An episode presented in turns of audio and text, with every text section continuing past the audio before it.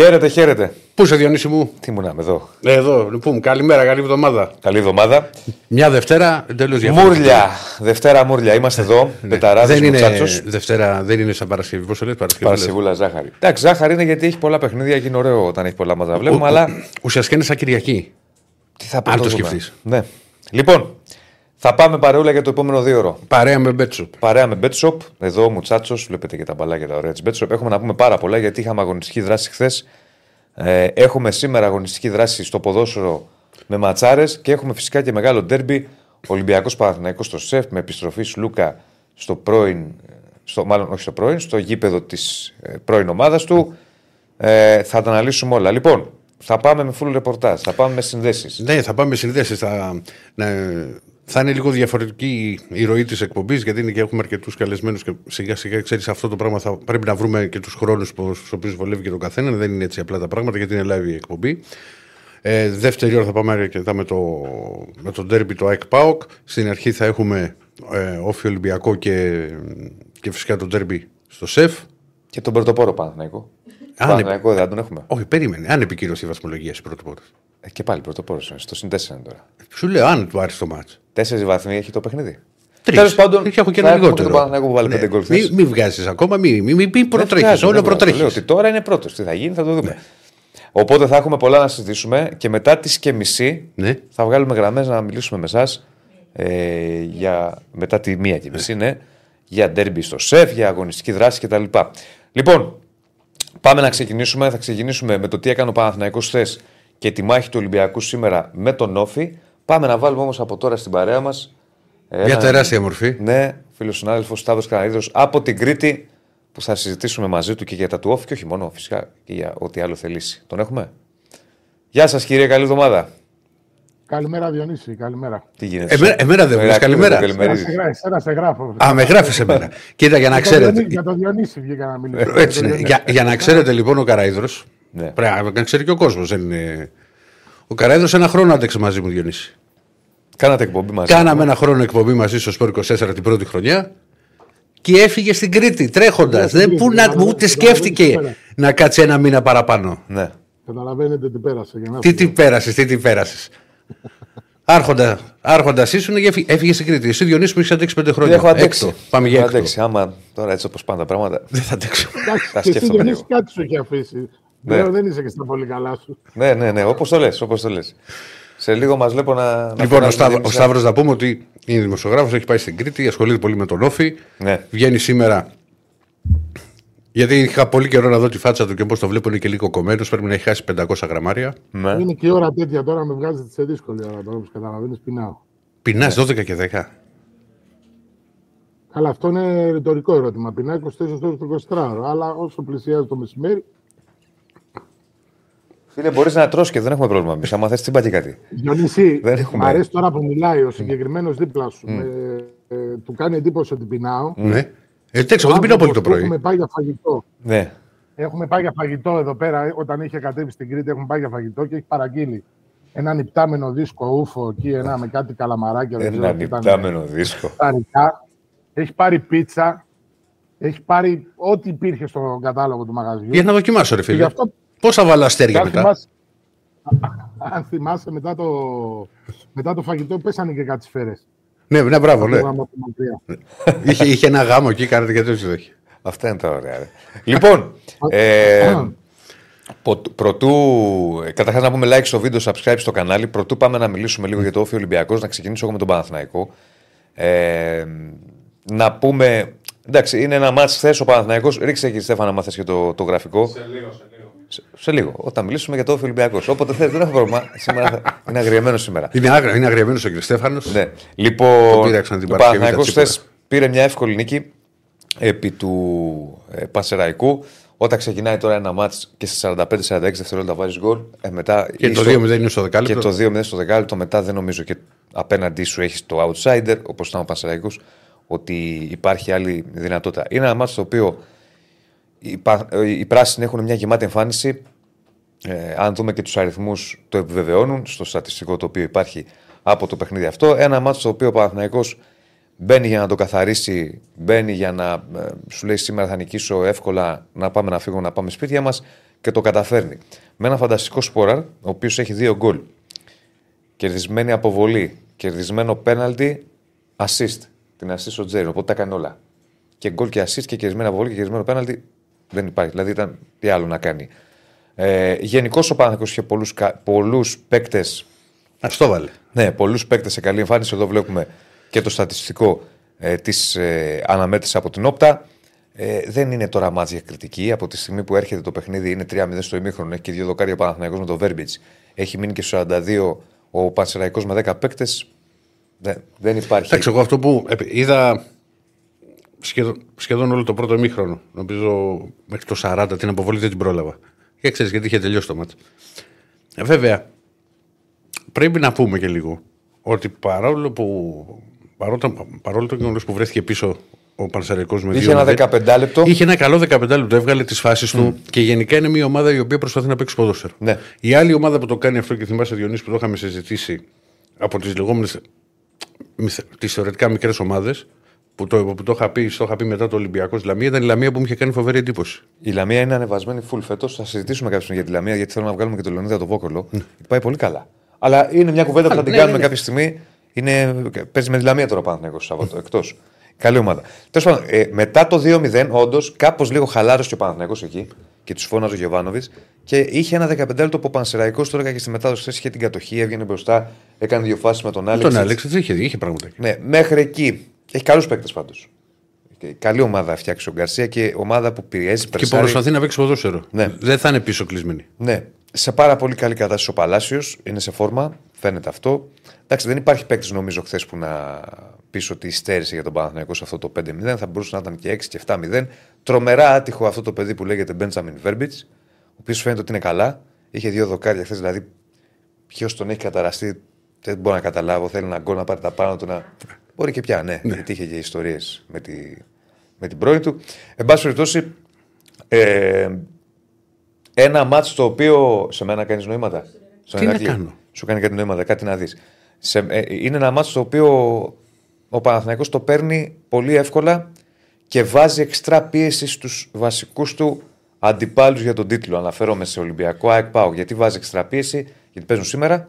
Έχει νικήσει, έχει πάει στο συν 4 από τον Ολυμπιακό ε, και τον, του βάζει ακόμη μεγαλύτερο πρέπει. Εάν επικυρωθεί. Ναι, λύσαξες. Ωραία, το λέμε. Υπάρχει και το σεράκι. ρε φίλε μου. Υπάρχει ένα σεράκι. Ωραία, δηλαδή. ωραία. ωραία. Δεν Σου καταλάβω. λέω τώρα ότι Εσύ το έδωσες και είναι η κορδόνη. Κόκο. τώρα έχει επικυρωθεί. Ναι. Υπάρχει έφεση. Τώρα είναι επικυρωμένη. Να, Αν μπεις- μιας και μιλάς για την έφεση. Αν- περίμενε, αν μπεις είναι στη να την κάνει μέχρι βαθμολογία- αύριο ο Ολυμπιακός. Περιμένει Θα το μου τα σκεπτικό. πεις, θα μου τα πεις περιμένει, μετά. μια και το ανέφερε. Περιμένει το σκεπτικό της απόφασης. Ωραία. Αν μπει τώρα στη βαθμολογία, Ναι, ναι. είναι επικυρωμένη η βαθμολογία. Σου λέει Παναθηναϊκός τόσο, Ολυμπιακός τόσο. Αν στην έφεση αλλάξει, θα το δούμε. Τσουπ. Τι θα γίνει; Θα, είναι, θα, θα, θα παίξουν, ξέρω, θα κάνουν. Πώς θα, δεν ξέρω τι θα γίνει. Ναι. Θα το δούμε, θα πάμε στο Σταύρο. Θα πάμε στο Να- Σταύρο. και να- Θα, θα να μας βρει πω- ο Σταύρος σε λίγο. Λοιπόν, Όχι, όχι, ολοκληρώνω. ολοκληρώνω. Υπάρχει και το σκηνικό αυτό. Αυτό τι έγινε εκεί στο επίχρονο. Τι έγινε εκεί στο ημίχρονο; Είναι κάτι το οποίο ομολογώ ότι εγώ σπάνε εδώ. Δεν το πολύ θυμάμαι πάλι. Μπορεί να το Τσακώθηκαν. έχουμε δει. Μπουλούτ Καστίγιο ήταν. Ναι, είναι σπάνιο. Τι έγινε; Και είναι και 3-0 το παιχνίδι, ρε παιδί μου. Στην Πάει να Αγγλία το εκτελέσει- βλέπεις. Σε κάτι τέτοια παιχνίδια στην Αγγλία. Ναι. Πάει να εκτελέσει φάουλο. Έχει κερδίσει φάουλο Παναθηναϊκός και είναι ποιο θα το εκτελέσει. Είναι ο Μπερνάρ, είναι ο Βέρμπιτς, είναι ο Μλαντένοβιτς. Η εντολή του Γιωβάνοβιτς Ναι. είναι ότι τα φάουλ τα εκτελεί ή τον Μπερνάρ ή τον Βέρμπιτς. Αν είναι μέσα και ο Βέρμπιτς. Αυτή είναι η εντολή που έχει δοθεί. Για την ιστορία το φάουλ το, κέρδισε ο, το εκτέλεσε ο Βέρμπιτς, πήγε στο δοκάρι. Το επόμενο φάουλ που κέρδισε ο Παναθηναϊκός ε, το εκτέλεσε ο Μπερνάρ ε, και η μπάλα πήγε στο Βέρμπιτ για να έχει το δεύτερο δοκάρι. Εκτελεί λοιπόν πα- πριν την εκτέλεση, πάει ο Αράο από τη μία περιοχή στην άλλη για να πει ότι πρέπει να το εκτελέσει ο Μπερνάρ. Γιατί αυτό έχει πει ο προπονητής. Και αρπάζεται εκεί ο Μλαντένοβιτς. Αρπάζεται λίγο και ο Βέρμπιτς, ότι γιατί ήρθες τώρα εσύ να μας πεις, ας πούμε. Το θέμα ποιο είναι όμως, ότι το συνέχισαν. Ο Βέρμπιτς στο τέλος πήγε και έπιασε αγκαλιά το, τον Αράο, ε, το έσβησε. Αλλά ο Μλαντένοβιτ με, το, Μλαντένοβιτς με τον Αράο.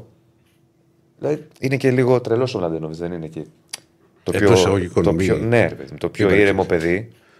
Το συνέχισαν. Ε, Προφανώς θα είναι οι Βραζιλιάνοι με τους Βραζιλιάνους. Εντάξει, κοίτα, συ- θα πω ότι. Έτσι, υ- υ- υπάρχουν αυτά σε ομάδες. Συμβαίνουν αυτά, Δηλαδή, ο αλλά- Αράο θα είναι κολλητός με τον Μπερνάρ. Με ποιο θα είναι; Ναι. Δηλαδή στην προπόση μπορεί να συμβεί. Ε, έχουν γίνει τόσα. Αλλά όταν είσαι τώρα μέσα στο γήπεδο, Άσχετα που δεν βγαίνουν. Ναι, όταν είσαι μέσα στο γήπεδο. Στο... Ξενέρωσε πάντως ο Γιωβάνοβιτς και φάνηκε για τους ζηλού. Βέβαια, ξενέρωσε ο Γιωβάνοβιτς. Αυτό που ήθελα να πω είναι ότι όταν είσαι μέσα στο γήπεδο δεν μπορεί να σε βλέπει ο κόσμος να κάνεις έτσι. Και είναι 3-0 το μάτζ, δεν είναι να πεις ότι υπάρχει Τους πέταξε έξω ο Γιωβάνο και πολύ καλά έκανε και νομίζω ότι θα έχει και συνέχεια. Δηλαδή θα, θα έχει εξάψαλμο πολύ σοβαρό γιατί ο Γιωβάνο πάνω απ' όλα. πρόστιμο μπορεί. Ναι, πάνω απ' όλα βάζει την ομάδα και είναι κάτι το οποίο το λέει και συνέχεια ο Γιωβάνος, το πρεστής της ομάδας. Είναι κάτι το οποίο το στέκεται συνέχεια. Πάντως, κοίτα, σε εμάς τότε με το Καστίγιο Μπουλούτ. Ναι. Που ήταν το ίδιο. Και ήταν μάλιστα σε μάτι 4-1 που ήταν το εκτελέσει ο Μπουλούτ και πήγε από πίσω σαν, ξέρεις, σαν διαολάκι το ο Καστίγιο και το έβαλε κιόλας. Το θυμάμαι. Λοιπόν, και είχε κάνει τότε και νόημα μέσα στο Καραϊσκάκι ο Μπουλούτ χαρακτηριστικό στο, στον Καστίγιο. Εν τω μεταξύ υπάρχει με βάση το πειθαρχικό κώδικα κτλ. Μπορούσε να τους τιμωρήσει ο διαιτητής. Δηλαδή λίγο να ξεφεύγει η φάση ναι. Θα μπορούσε να τιμωρηθεί να το. Δεν ξέφυγε η αλήθεια, είναι ευτυχώς. Ναι, θα σε, θα σε τα βρουν ρε παιδί μου, αλλά δεν ήταν ωραίο. Αυτό που ήθελα να πω είναι ότι ξέρεις σε εμά είχε γίνει και ιστορία μετά στα αποδητήρια μεταξύ ναι. τους. Ναι. ναι. Εντάξει, ο Ακαστήγιο ήταν και άλλη, μια κατηγορία μόνος του. Πεχτάρα. Άλλο. Πεχτάρα, άλλο λέω. Ήταν μια κατηγορία μόνος του στο, στο κομμάτι το. Πεχτάρα, φίλε. Άλλο λέω. Μου κολλάς πεκτάρα. Πεκτάρα. Τρομερός παίκτης. Σου λέω σε αυτό το κομμάτι, μια και συζητάμε για το. Μα δεν γίνεται στον Ολυμπιακό να. Μα όταν δεν για τον Ολυμπιακό καλό παιδί. Δεν έγινε τίποτα. Άλλο λέω. Δεν σου δεν έγινε κάτι. Εδώ σου έγινε και ιστορία από την Ήταν μια κατηγορία μόνος τους στη Σοχάδα και στη. Στη... Ήτανε παιδί ιδιαίτερο. Ουρουγουάνο. Μπράβο. Αυτό. Αλλά παιχτάρας. Εσύ λοιπόν, δεν τον πήραμε από τη Μονακό. Αυτά σου έχει να κάνει με τον Παναθηναϊκό και την νίκη του. Ε, αύριο θα έχουμε ξεχωριστές αναλύσεις και τα στατιστικά, ο Παναθυνακό φέτος καθαρίζει σχετικά εύκολα τα μάτς με τους πιο μικρούς, αν εξαιρέσουμε τα Γιάννηνα και με πολλά γκολ. Αυτό κάτι δείχνει σε διάρκεια. Εγώ σε διάρκεια να βάζω τόσα πολλά γκολ, πεντάρες και τεσσάρες, έχω πολλά χρόνια να το δω. Άρα θα τα πούμε αύριο όταν θα έχουμε και περισσότερο χρόνο να το αναλύσουμε, γιατί σήμερα ε, έχει, έχει, πολύ, έχει ε, ε, πολύ πράγμα. Εν ολίγη αυτά για τον Παναθηναϊκό. Α, για τον Βιλένα να πω, περιμένουμε την μαγνητική. Βιλένα γίνει αναγκαστική αλλαγή στο γόνατο. Ε, χτύπησε, δεν χτύπησε το γόνατο μόνος του, δεν ήταν κάτω. Δηλαδή, μια σύγκρουση έγινε. Οι πρώτες εκτιμήσεις κάνουν για λόγω έχει κάτι σοβαρό, μπορεί να έχει και μια κάκωση. Α περιμένουμε τη μαγνητική για να το δούμε. Είναι γιατί όταν ακούσει γόνατο, θέλεις. Ναι, ε, ναι. Ναι. Κάπου μαγκώνεις. Για πάμε κύριε τώρα να Να πάμε εκεί στη μάχη τη της Κρήτης. Στη μάχη της Κρήτης. Λοιπόν, να πω πρώτα απ' όλα ότι έφτασε ο Ολυμπιακός από χθες, γνώρισε τη, την αποθέωση στο, στο αεροδρόμιο όπως συμβαίνει πάντα. Α, ήταν αρκετός κόσμος, καπνογόνα, φωτογραφίες με τους παίχτες, αγκαλιές, συνθήματα για νίκη. Το θέμα είναι για τον Ολυμπιακό. Αφενός το τι θα κάνει ο Διέκο Μπαρτίνο, γιατί έχει πρώτα απ' όλα δύο σημαντικές απουσίες. Τα χτυπήματα τα οποία δέχτηκαν και φυσικά και σε συνδυασμό και με την κούραση που έχουν ο Φορτούνης και ο Ροντινέη δεν είναι στη διάθεσή του. Και αν για τον Ροντινέη είναι εύκολη η απάντηση ότι θα παίξει ο Κίνη, δηλαδή μπορείς να βάλεις και την ενδεκάδα Κυρσέφανε Λοιπόν, γίνει ενδεκάδα. Πιθανή σύνθεση. Πιθανή, αλλά ε, ε, υπάρχουν πολλά ερωτηματικά και θα τα αναλύσω τώρα. Δηλαδή, σίγουρα θα είναι κάτω από τα δοκάρια ο Πασχαλάκης. Ο Κίνη θα είναι δεξιά, ο Ορτέγκα αριστερά, ο Ρέτσος με τον Πορόζο στο κέντρο της άμυνας. Και λέω Πορόζο γιατί είναι και μια επιβράβευση για τη φοβερή εμφάνιση που έκανε στο μάτς με την ε, West Ham.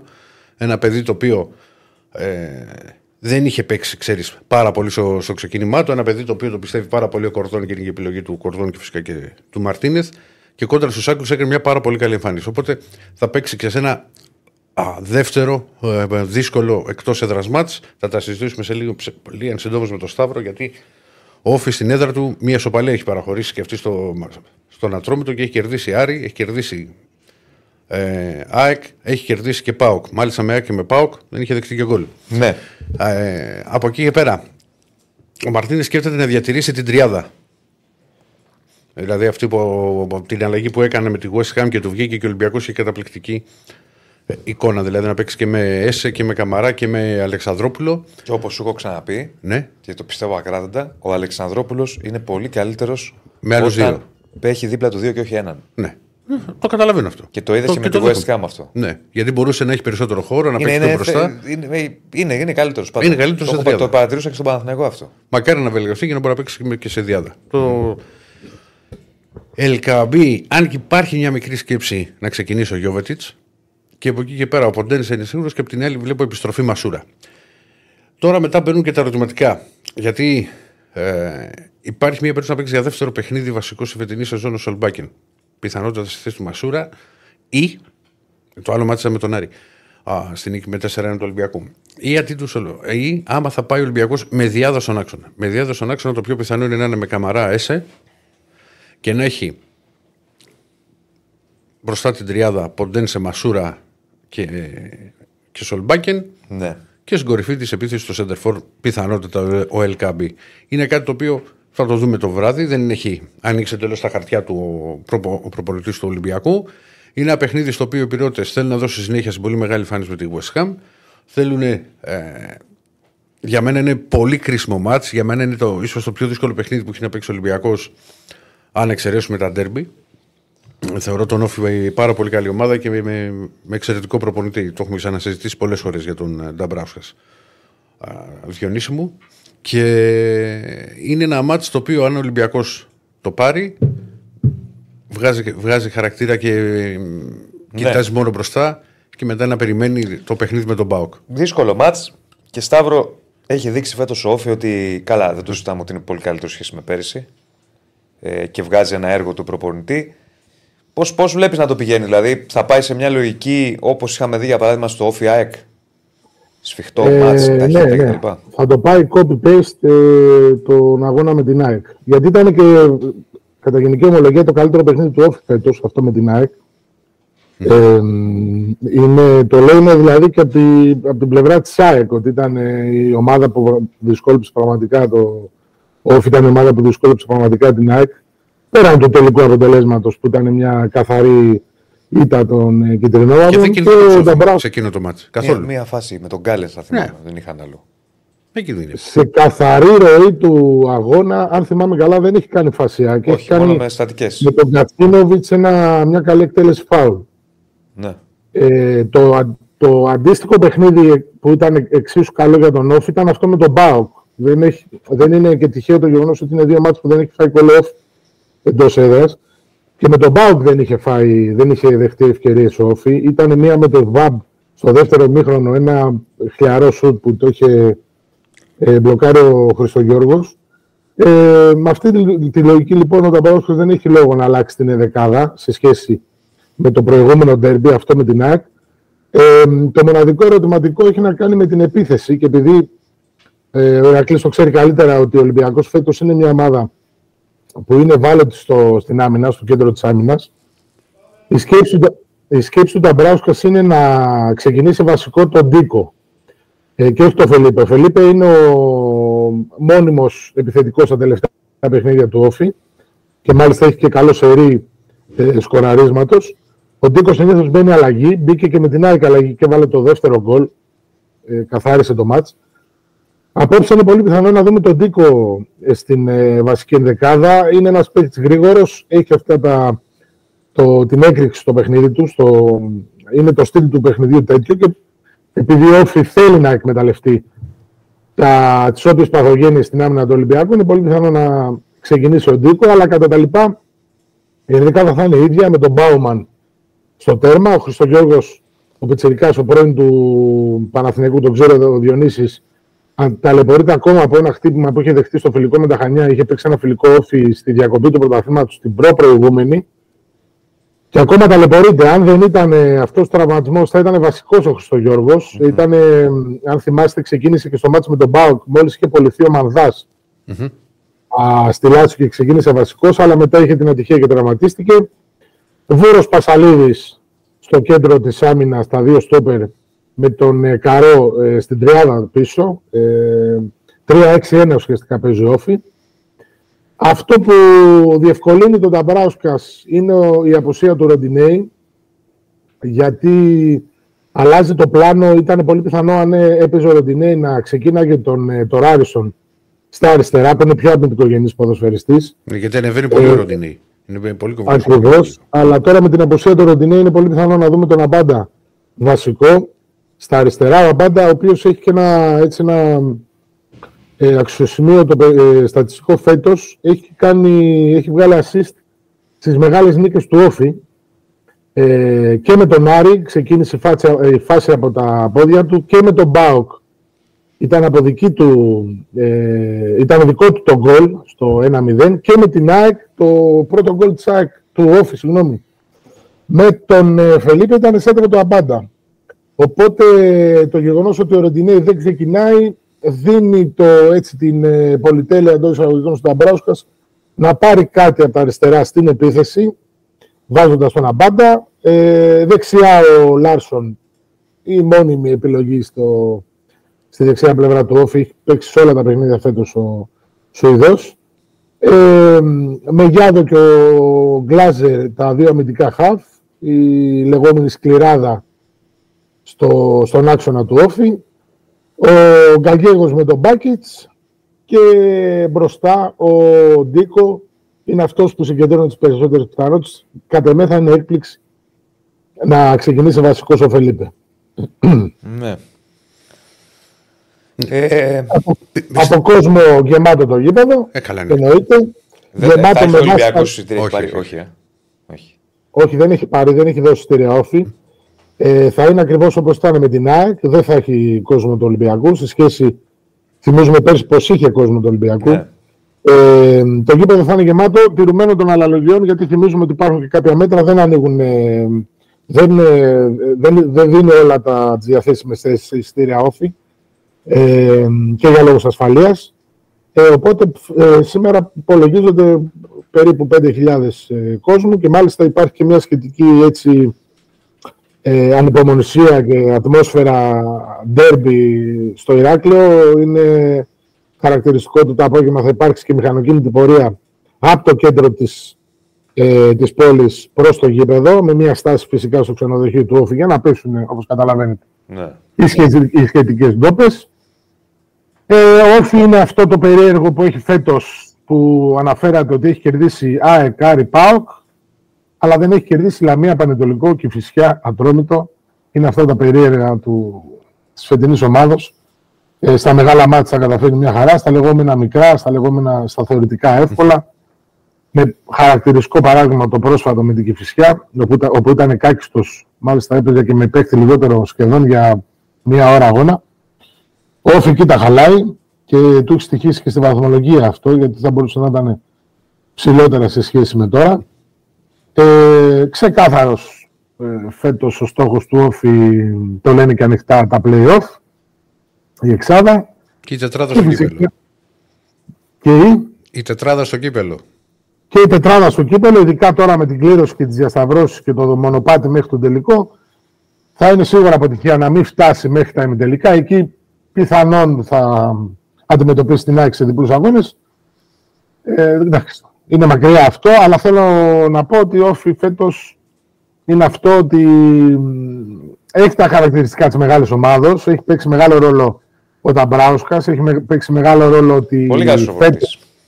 Πάρα πολύ καλός προπονητής, Ε, ξέρεις- πολύ δημοσιογραφικός. Έχει πάρα πολλούς τίτλους ο Ταμπράουσκα. Όπου έχει πάει Ναι, στην ναι, ιστορία. ναι. Δεν είναι Ε, μικρό. Όχι, όχι, καθόλου. Και για τον Όφη δεν το συζητάμε. Δεν το λέω να Για υπάρχει. τον Όφη είναι τα μάμε, υπάρχει λατρεία από τον κόσμο. Υπάρχει και πολλές φορές υπάρχει έτσι και το μ, μαξιλαράκι σε γκέλες. Ε, δεν Ναι. υπάρχει σχετική Ναι, γκρίνια. ναι, ναι, ναι, ναι.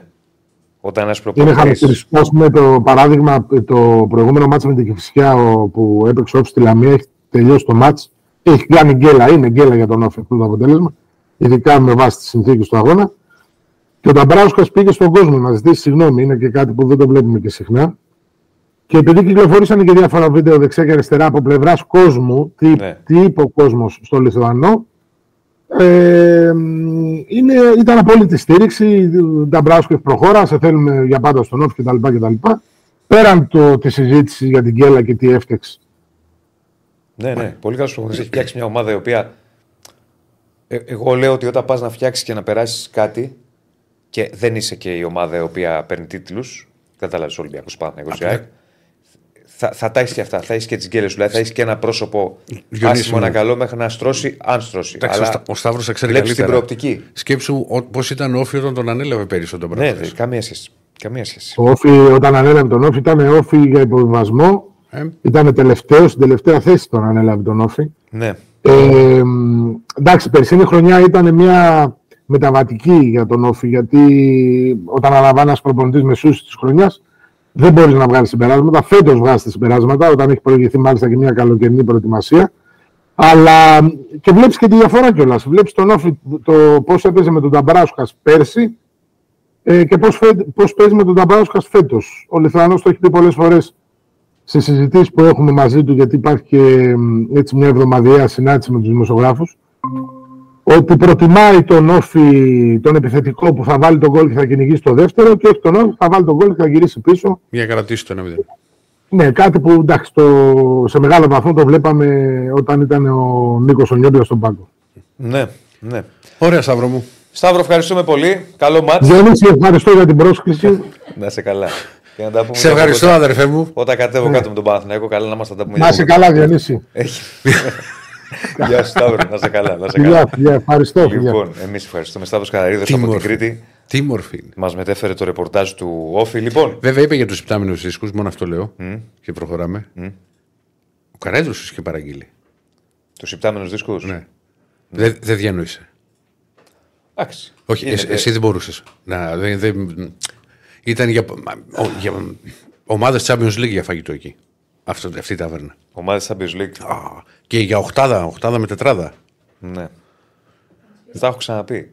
Λοιπόν, Θα πάμε, πάμε τώρα, στο Σπύρο. τώρα ξεκινάμε, παιδιά. Ε, Λοιπόν, πάντα πρωτού εδώ πάμε στο Σπύρο. παρέα με Bet Shop. Τι Παρέα είναι; με Betshop, ναι. Πρωτού πάμε στο Σπύρο. Θα πάμε, θα, ε, πάμε να ασχοληθούμε τώρα με μπάσκετ και το μεγάλο ντέρμπι στο Και ΣΕΦ. θα έχουμε μαζί μας. Θα έχουμε Σπύρο κοντό σε λίγο. Θα έχουμε Νίκο Ζέρβα, Γιώργο Πετρίδη για να τα αναλύσουμε. Πολύ ωραία. Πρωτού πάμε Σπύρο να πούμε ότι υπάρχει ανακοίνωση ΚΑΕ Παναθηναϊκός, θα μας τα πούνε αναλυτικά. Αλλά πρωτού πάμε και στο Σπύρο υπάρχει ένα story του Δημήτρη Γιανακόπουλου, το έχουμε. Πριν από λίγο με κάτι κασκόλ που είχε βγάλει. Κύριε Στέφανε, για ρίχτω να το δούμε. Ε, τον και κύριο πάμε Στέφανο. μετά στο. Θα φύγει ο κ. Στέφανος. Βλέπω, να, βλέπω να κάνεις εσύ το streaming από εκεί. Ναι. Κάτι ξέρεις. Έχει κάνει ένα story λοιπόν ο διοκτήτης ΚΑΕ Παναθηναϊκός πριν από λίγο με κάποια κασκόλ που έχει βγάλει. Κύριε Στέφανε, απλά ενημέρωσέ μας. Αν το έχουμε, να ξέρουμε. Το έχουμε, μισό λεπτό θα χρειαστώ. Ναι. Ε, ε, ομολογώ ότι τέτοια κασκόλ δεν τα είχα δει ποτέ μου. Εγώ με όλη την καλύτερη διάθεση Για να δούμε. είχα φτιάξει εδώ αυτά τα. Είναι κασκόλ Παναθηναϊκός Εγώ με Ολυμπιακός. όλη την καλύτερη διάθεση Ο- είχα φτιάξει εδώ Τι είναι σαν αυτά που φτιάχνουν στα σκολάκια ευρωπαϊκά παιχνίδια κάποιες φορές οι ομάδες; Εδώ και καιρό. Ναι, για τα να διπλά. κρατήσω Που τα ένα διπλά, στο ας πούμε, που παίζει ας πούμε, έτσι, West Ham και να Ολυμπιακός δώσω και είναι το ένα μισό-μισό. στον Παναγιώτη και στον Γιώργο, Τέτοιο είναι. περνώντας ένα μήνυμα ότι στο μπάσκετ Ναι. δεν χωράει βία. Ε, Εγώ με όλη την καλύτερη διάθεση Έλα, Χρυσή. είχα φτιάξει εδώ αυτά τα κασκολάκια εδώ και καιρό για να κατέβω σήμερα στο ΣΕΦ φορώντας το έτσι και να δώσω και από ένα και στον Παναγιώτη και στον Γιώργο περνώντας ένα μήνυμα ότι στο μπάσκετ δεν χωράει βία. Ε, Τα παιδιά μπορεί να θεωρώ ακούσουν όμως ακόμα ότι το λίγο. με αυτά τα οποία διαβάζω Εμείς στο εγώ δεν ίντερνετ ακούω. για το τι ετοιμάζουν Α, οκ. και για το Σλούκα αλλά και με αυτά που γίνανε στο ποδόσφαιρο Τελευταία θεωρώ ότι ενδεχομένως ίσως να μην είμαστε έτοιμοι ακόμα για κάτι τέτοιο και να ήταν τελικά πρόκληση αντί για να πετύχω το σκοπό μου που ήταν το να γίνει ένας όμορφος αγώνας χωρίς προκλήσεις και να περάσουμε ένα μήνυμα στον κόσμο. Ίσως να γίνει κάποια άλλη φορά. Anyway, όπως και να έχει, ελπίζω να γίνει ένας όμορφος αγώνας, να κερδίσει ο καλύτερος και δεν κρύβω ότι θα ήθελα να είναι ο Παναθηναϊκός αυτός. Λοιπόν, αυτό είναι το βίντεο. Το ανε... Είναι story που το ανέβασε στο Instagram. Ναι. Με κασκόλ μισό-μισό Παναθηναϊκός Ολυμπιακός όχι βία στο μπάσκετ και ότι θα ήθελε να πάει με αυτά τα κασκόλ στο, στο σεφ. Ε, πότε το, το πρωί ανέβηκε, πριν από λίγο. Πριν από λίγο ανέβηκε και το, το βάλαμε. Λοιπόν, για πάμε Σπύρο Κοντό Μακάρι. να μας πει... Γεια σου Σπύρο, Καλησπέρα. καλησπέρα. είσαι έτοιμος για τη μάχη του σεφ; Ελπίζουμε να μην γίνει καμία μάχη, ελπίζουμε να είναι όλα ήρεμα. Μπασκετικά το Γιατί, λέω, ρε παιδί μου, ναι, Οκ, κάποιες μπασκετικά. φορές λέμε λέξεις, αλλά αυτές έχουν ιδιαίτερη βαρύτητα, ιδιαίτερη σημασία. Οπότε καλό θα είναι σε περίεργους καιρούς όπως είναι αυτές, δηλαδή με όσα γίνονται στο Ισραήλ, με όσα γίνονται και στην Ελλάδα, ακόμα αυτά που έγινε το Σάββατο, μια κοπέλα 16χρονη να βρίσκεται στο νοσοκομείο υπό αδιευκρίνιστες συνθήκες για το πώς έχει γίνει. Ε, ναι, ελπίζουμε να μην γίνει τίποτα τέτοιο, να είναι όλα ήρεμα και να δούμε ένα παιχνίδι που θα είναι Έχει βγει και αντάξιο ανακοίνωση και και η- η ομάδα. η ΚΑΕ Ολυμπιακός από χθες. Θα μας τα πει ο, ο Νίκος μετά.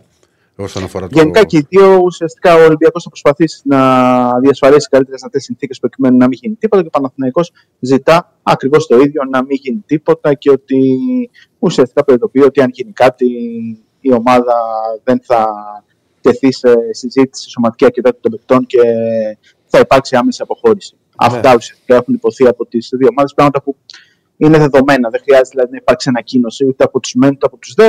Αλλά οκ, ζούμε σε αυτήν την κοινωνία, ζούμε σε αυτήν την Ελλάδα. Οπότε ε, δυστυχώς χρειάζεται να σημειώνουμε ακόμα και το πιο προφανές.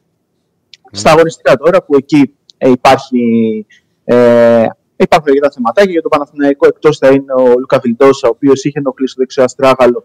Το πρόβλημα που είχε το Σεπτέμβρη φαίνεται ότι δεν το έχει ξεπεράσει το 100% και προσπάθησε και χθες να με τα κατάφερε και στο πρωινό σου ταράνου να δοκιμάσει το πόδι του. Δεν ήταν καλά, οπότε θα μείνει εκτός για το απόψινό παιχνίδι. Οπότε ο Παναθηναϊκός πάει χωρίς αυτόν ε, σε αυτήν την ε, πολύ σημαντική αναμέτρηση, χωρίς και τον Παπαπέτρου με το Ματζούκα να είναι εξαιρετικά αμφίβολο. Λογικά θα παίξει ο Μωραήτης, ο οποίος έχει υποστεί ένα διάστρεμα με το Λαύριο. Οπότε οι πράσινοι πάνε στο Ειρήνης και Φιλίας με αρκετά προβλήματα. Προβλήματα έχει και ο Ολυμπιακός που δεν θα έχει τον ε, Σίγμα και τον ε, Μακίση. Και ένας Ολυμπιακός βέβαια που έχει πάρει ε, Το Μακίση δεν τον έχει σχεδόν ελάχιστα από, το, από την νίκη του Ολυμπιακού στο ΑΚΑ.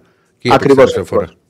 Πρέπει να έχει χτυπήσει Ακριβώς. στο καλάθι που έβαλε, που έπεσε άτσαλα κάτω. Που έπεσε άτσαλα και γενικότερα ο Μακίσικ ε, προσπαθούσε να επανέλθει από μια περίεργη κατάσταση που ήταν πριν από αυτό το παιχνίδι και μετά από αυτό δεν έχει καταφέρει να παίξει ε, καθόλου. Οπότε λογικά μέσα στο επόμενο δεκαήμερο θα δούμε ποια θα είναι η εξέλιξη για τον ε, Αμερικανό guard forward ε, του Ολυμπιακού. Ένας Ολυμπιακός που έχει πολύ καλή παράδοση με τον ε, Παναθηναϊκό. Η τελευταία νίκη του Παναθηναϊκού στο ΣΕΦ άλλωστε είναι το 2021, νομίζω Νοέμβριο του 2021. Ήταν ένα 81-76 με ένα πολύ καλό παιχνίδι του Νεμάνια Νέντοβιτ. Μετά τρίποντα στο τέλος. Ακριβώς που είχε πετύχει 16 από 24 πόντους στο τελευταίο δεκάλεπτο.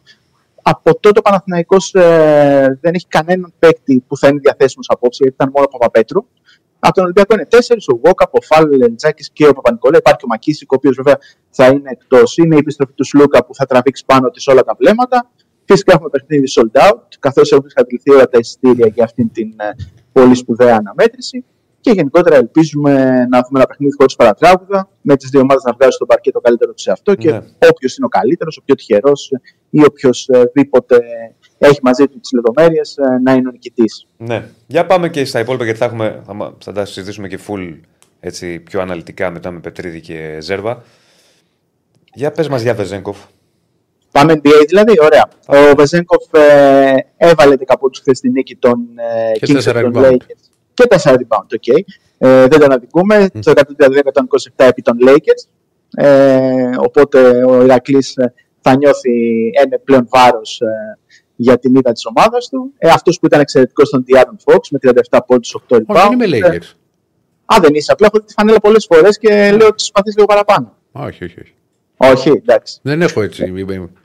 Απλά παλιά είχαμε τους Lakers. Αλλά θα τα συζητήσουμε και άλλη φορά αυτά γιατί πηγαίνουμε πετώντας τώρα, Σπύρο μου. Λοιπόν, για λέγε, λοιπόν, αυτό που είπε ο Βεζέγκοφ μετά το παιχνίδι ότι οι νίκες είναι συνήθεια και πρέπει να αρχίσουμε να μαθαίνουμε να νικάμε και ότι είναι διαφορετικός ο ρυθμός στο NBA, ένα διαφορετικό παιχνίδι. Κάτι που τόνισε και ο προπονητής του Mike Brown ότι πρέπει να μάθει να μείνεται καλύτερα, κυρίως σε κατάσταση pick που τον ε, μπλέκουν συνεχώς οι αντιπαλοί του, προκειμένου να μπορέσει να είναι αρκετό χρόνο μέσα στο παρκέ. Γενικότερα, ο Βεζένκοφ έχει αρχίσει καλά, έχει πάρει χρόνο ο οποίος ε, ήταν αναμενόμενο να πάρει. Δηλαδή παίζει κάτω από 20 λεπτά, αλλά πάνω από 10 που είναι πάρα πολύ σημαντικό για ένα πρωτάρι που δεν είναι draft pick. Και ότι μπορεί, και μπορεί να αυξήσει το χρόνο του στην πορεία ανάλογα και με τις εμφανίσεις του.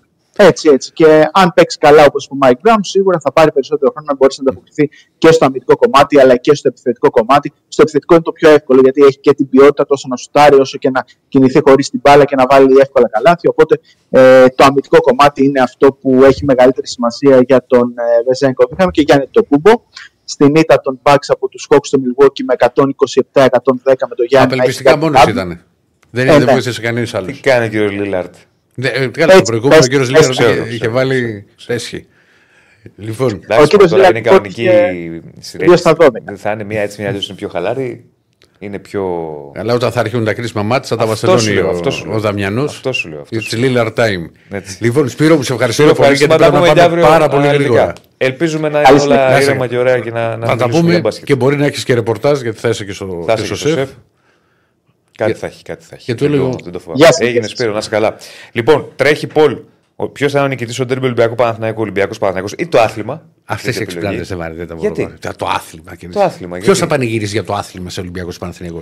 Ο υγιής κόσμος. Ναι, εσύ ποιος; Αυτοί που δεν θα βρίζουν το σλούκα. Ποιος, ποιος. Ναι. Δηλαδή για κάτσε ρε και Στέφανε, εσύ είσαι με το άθλημα. Με τι θα εσύ. Ε, μπράβο, εσύ με το άθλημα. Στο δίνω.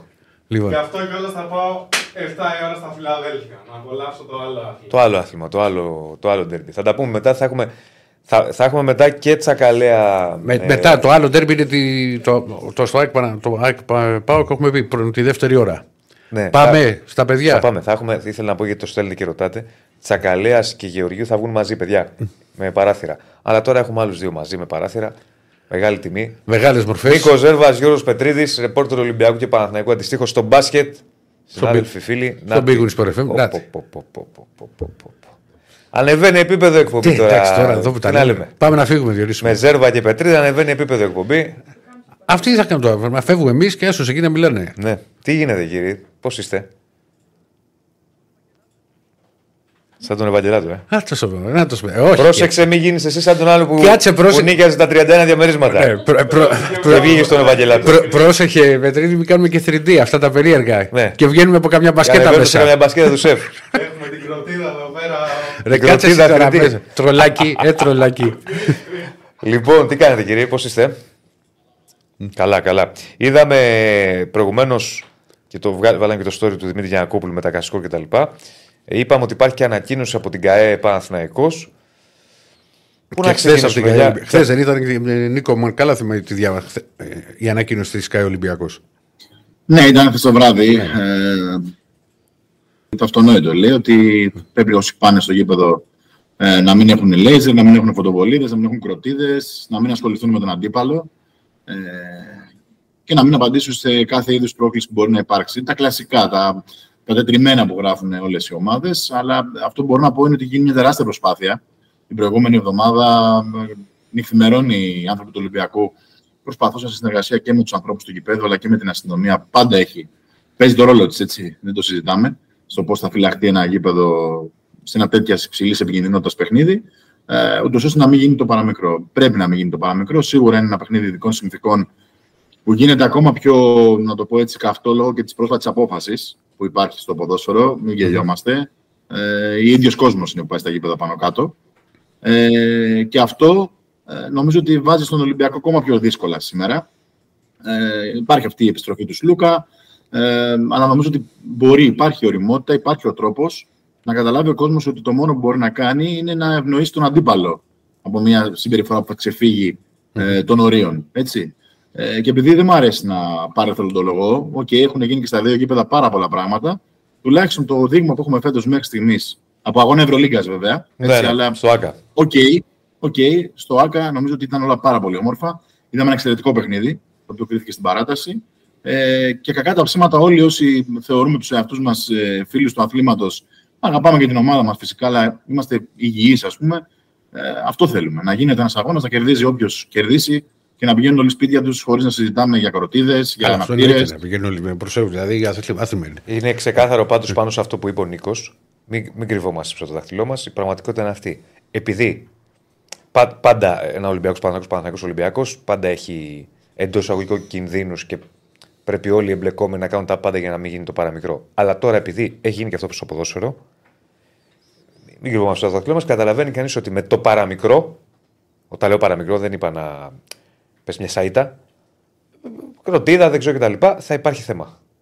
Είναι δηλαδή και το timing τέτοιο. Είναι και το timing τέτοιο. Εντάξει, και είναι, έχει. Έχ, θα, έχουμε πόσα, μην γίνει ε, τίποτα έχουμε- έτσι, αλλά το έχουμε αναφέρουμε επειδή πόσα υπάρχει και ντέρμπι ανακοίνωση. Ολυμπιακού Παναθηναϊκού που θα γίνει στο μπάσκετ αυτή τη σεζόν. Απλά είναι το πρώτο στο οποίο έρχεται ο Σλούκα στο σεφ και γενικά είναι αυτές οι. Και είναι και οι λίγες επιστροφές. μέρες μετά από αυτό που έγινε στο Βεβαίως, ποδόσφαιρο. αυτό που είπε ο Νίκος. Και, είπε- και ξέρουμε τώρα, όταν πηγαίνει ένας παίκτης από τη μία ομάδα στην άλλη, τι γίνεται. Ναι. Το, Εντάξει, το έχουμε κύριε, δει να πόσες είναι. φορές. Γιώργο, στην ε, ανακοίνωση, επειδή είναι και πιο φρέσκα η ανακοίνωση που βγάζει ο Παναθηναϊκός, Ναι. την έβγαλε πριν από, πριν από λίγο, αναφέραμε σε τίτλους. Θες λίγο να μας τα κάνεις πιο πενηντάρακια. Είναι αυτό που είπες, ότι στο παραμικρό που θα γίνει, ε, στο παραμικρό αντικείμενο που θα πέσει προς την αποστολή του Παναθηναϊκού, προς κάποιο μέλος της αποστολής του Παναθηναϊκού, ο Παναθηναϊκός θα λάβει τα κατάλληλα μέτρα, φαντάζομαι ότι θα προστατεύσει την ομάδα και φαντάζομαι ότι θα, πάει, θα αποχωρήσει, έτσι. Ε, νομίζω ότι η εικόνα που είδα, αυτό που είπε και ο Νίκος πριν, η εικόνα που είδαμε στο ΆΚΑ, στο πρώτο ντέρμπι της ε, σεζόν, πρέπει να είναι οδηγός και για τη συνέχεια, ρε παιδιά. Δηλαδή είναι ξεκάθαρο αυτό. Δεν, ε, δεν έγινε το παραμικρό στο ΆΚΑ και φάνηκε κιόλας και στο λευκό φύλλο αγώνα που είχαμε σε αυτό το ντέρμπι. ίσως για πρώτη φορά στα χρονικά, για πρώτη φορά τέλος πάντων μετά από πάρα πολλά χρόνια. Ε, εγώ δεν το θυμάμαι δηλαδή, να είναι εντελώς λευκό το φύλλο από α, τέτοια θέματα. Ε, νομίζω ότι α, αυτό το κομμάτι πρέπει λίγο κάποια στιγμή στην Ελλάδα, στο 2023 είμαστε, ε, να προσαρμοστούμε λιγάκι, έτσι. Κάποια στιγμή πρέπει να μπει ένα stop ε, στα, είναι, στα είναι εντυπωσιακό, ρε παιδιά, το σκεφτόμουν το πρωί ότι να πα- βγαίνουμε τώρα να μιλήσουμε για ένα Ολυμπιακό Παναθυναϊκό και το πρώτο πράγμα με το οποίο, για το οποίο μιλάμε, δεν φταίμε εμείς, αυτή είναι η επικαιρότητα. Βγήκαν ανακοινώσεις. Είναι ότι ποιες είναι οι ανακοινώσεις και ότι δεν πρέπει να συμβεί το παραμικρό. Δηλαδή, σκεφτόμουν ότι αν μας έβλεπαν τώρα συνάδελφοι, ξέρω από το.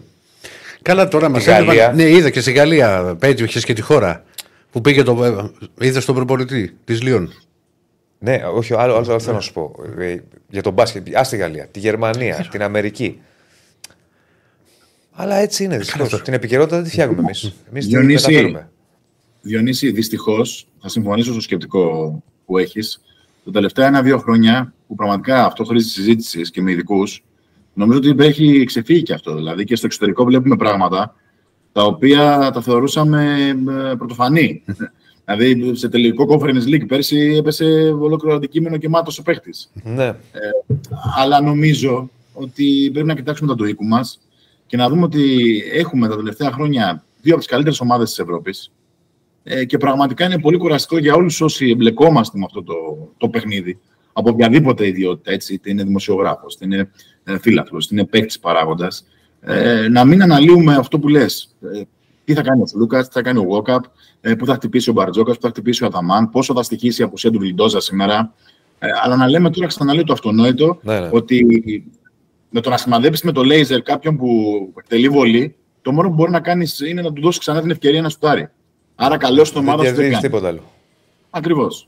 Έτσι είναι. Ούτε θα Έτσι. τρομάξει, ούτε θα τρομάξει κάποιος επαγγελματίας τώρα παστιμπολίστα που θα έχει φάει με το κουτάλι αυτά, με το να παίξεις μια κροτίδα στο, στον περιβάλλοντα χώρο, ας πούμε. Έτσι.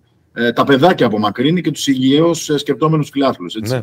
Έτσι. Και, και δεν έχει χρώμα. Δεν έχει χρώμα αυτό. Είναι ξεκάθαρο. Ναι. Προφανώς, τέλος. προφανώς. Προφανώς. Μα αυτό, είναι- αυτό είναι και το μεγαλύτερο πρόβλημα, ότι δεν καταλαβαίνουν αυτοί που τα κάνουν αυτά, ότι κάνουν κακό στην ομάδα τους. Έτσι, όχι κακό στον αντίπαλο. Ε, μα πάντα, ο- ο- σε ένα, αν σε ένα ντέρμπι, σε ένα παιχνίδι γίνει κάτι, η πετιότητα πηγαίνει στο γηπεδούχο. Το έχουμε δει στο παρελθόν, είτε στο μπάσκετ, είτε στο ποδόσφαιρο. Ε, Δεν, τι να- δεν θα βγάλουμε άκρη δυστυχώς ποτέ με αυτούς τους τύπους και αυτή την κατάσταση. Εμείς το μεταφέρουμε γιατί υπάρχουν και ανακοινώσεις. Να, Ε, να που πούμε βγήκαν. και λίγο, να πάμε και, να πάμε, και ναι. στο άθλημα λίγο στα αγωνιστικά. Βέβαια. βέβαια. Δηλαδή, θα ξεκινήσουμε Νίκο μου, από το φιλοξενούμενο τον κύριο Πετρίδη. Λοιπόν, δεν, μι- δεν θα, μι- εδώ θα μιλήσουμε κανονικά κύριε, κύριε Πετρίδη και γιατί δεν θα αρχίσουμε αυτά τα ωραία που μου λες και σου, και, και σου λέω στο, στα γραφεία του, του, του Sport FM.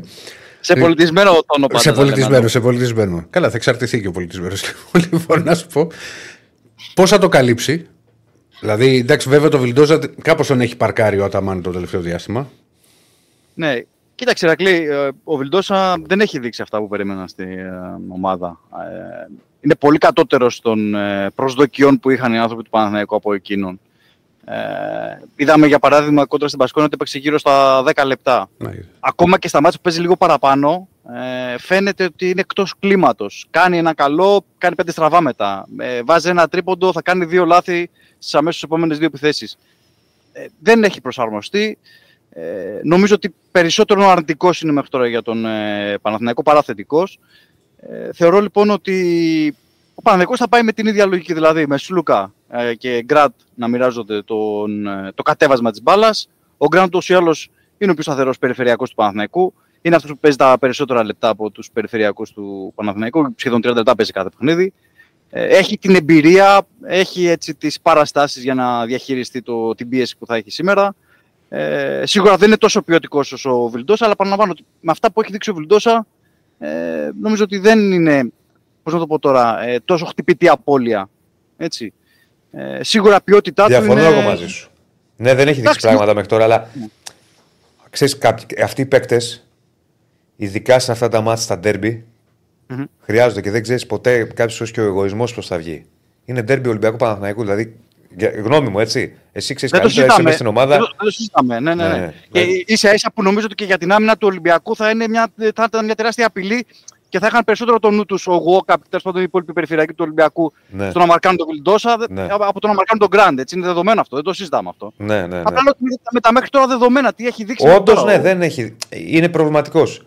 Αλλά ε, δεν μπορείς να πεις, ρε παιδί μου, κατά τη γνώμη μου, ότι σε ένα τέρμπι Ολυμπιακού Παναθηναϊκού και σε μια διαδικασία που ο Παναθηναϊκός είναι ακόμη στο χτίσιμο, ότι κάποιες φορές αυτοί οι παίκτες μπορεί κάποια στιγμή να γυρίσει το κουμπί από ένα μεγάλο μάτς. Ναι, ναι. Υποθετικό Εννοείται. αυτό που λέω, αλλά το έχουμε δει. Εννοείται. Και έχει και τον ε, χαρακτήρα ο Βιλντόσα τέλος πάντων, έχει την ιδιοσυγκρασία. Ναι, ναι. Αργεντινός είναι, εντάξει, έχει την, την ιδιοσυγκρα- την ιδιοσυγκρασία στα, να, να το επεξέλθει σε ντερμπι. Ε, πρέπει να δούμε από εκεί πέρα κατά πόσον ο Γκάι ε, θα συνεχίσει τις καλές εμφανίσεις του τελευταίου διαστήματος, κατά πόσο θα συνεχίσει την ανωτική του πορεία. Ε, ο Παναθηναϊκός έχει σε πολύ καλή κα- κατάσταση τους δύο ψηλούς του, τον Μίτογλου και τον ε, Λέσορ. Βέβαια σήμερα εντάξει, έχουν απέναντί τους ε, θήρια έτσι, και ο Φάλ και ο Μιλουτίνοφ και αυτοί αντίστοιχα. Ειδικά ο Μιλουτίνοφ είναι σε τρομερή κατάσταση. Ε, νομίζω ότι το βασικό για τον ε, Παναθηναϊκό σε αυτό το μάτς είναι να καταφέρει να περιορίσει λίγο, να κλειδώσει κάπως με κάποιο τρόπο την καλή κυκλοφορία της μπάλας του Ολυμπιακού. Ε, αν καταφέρει αυτό που δεν είναι και πολύ εύκολο, έτσι, και αποφύγει να δέχεται αυτά τα ελεύθερα που βγάζει εντός, ε, η ομάδα του Ολυμπιακού, ε, νομίζω ότι θα είναι αρκετά ανταγωνιστικός και θα είναι μέσα στο παιχνίδι. ναι. Και από εκεί πέρα πάμε να δούμε και ποιος θα είναι ο, ο απρόσμενο πρωταγωνιστής από κάθε ομάδα.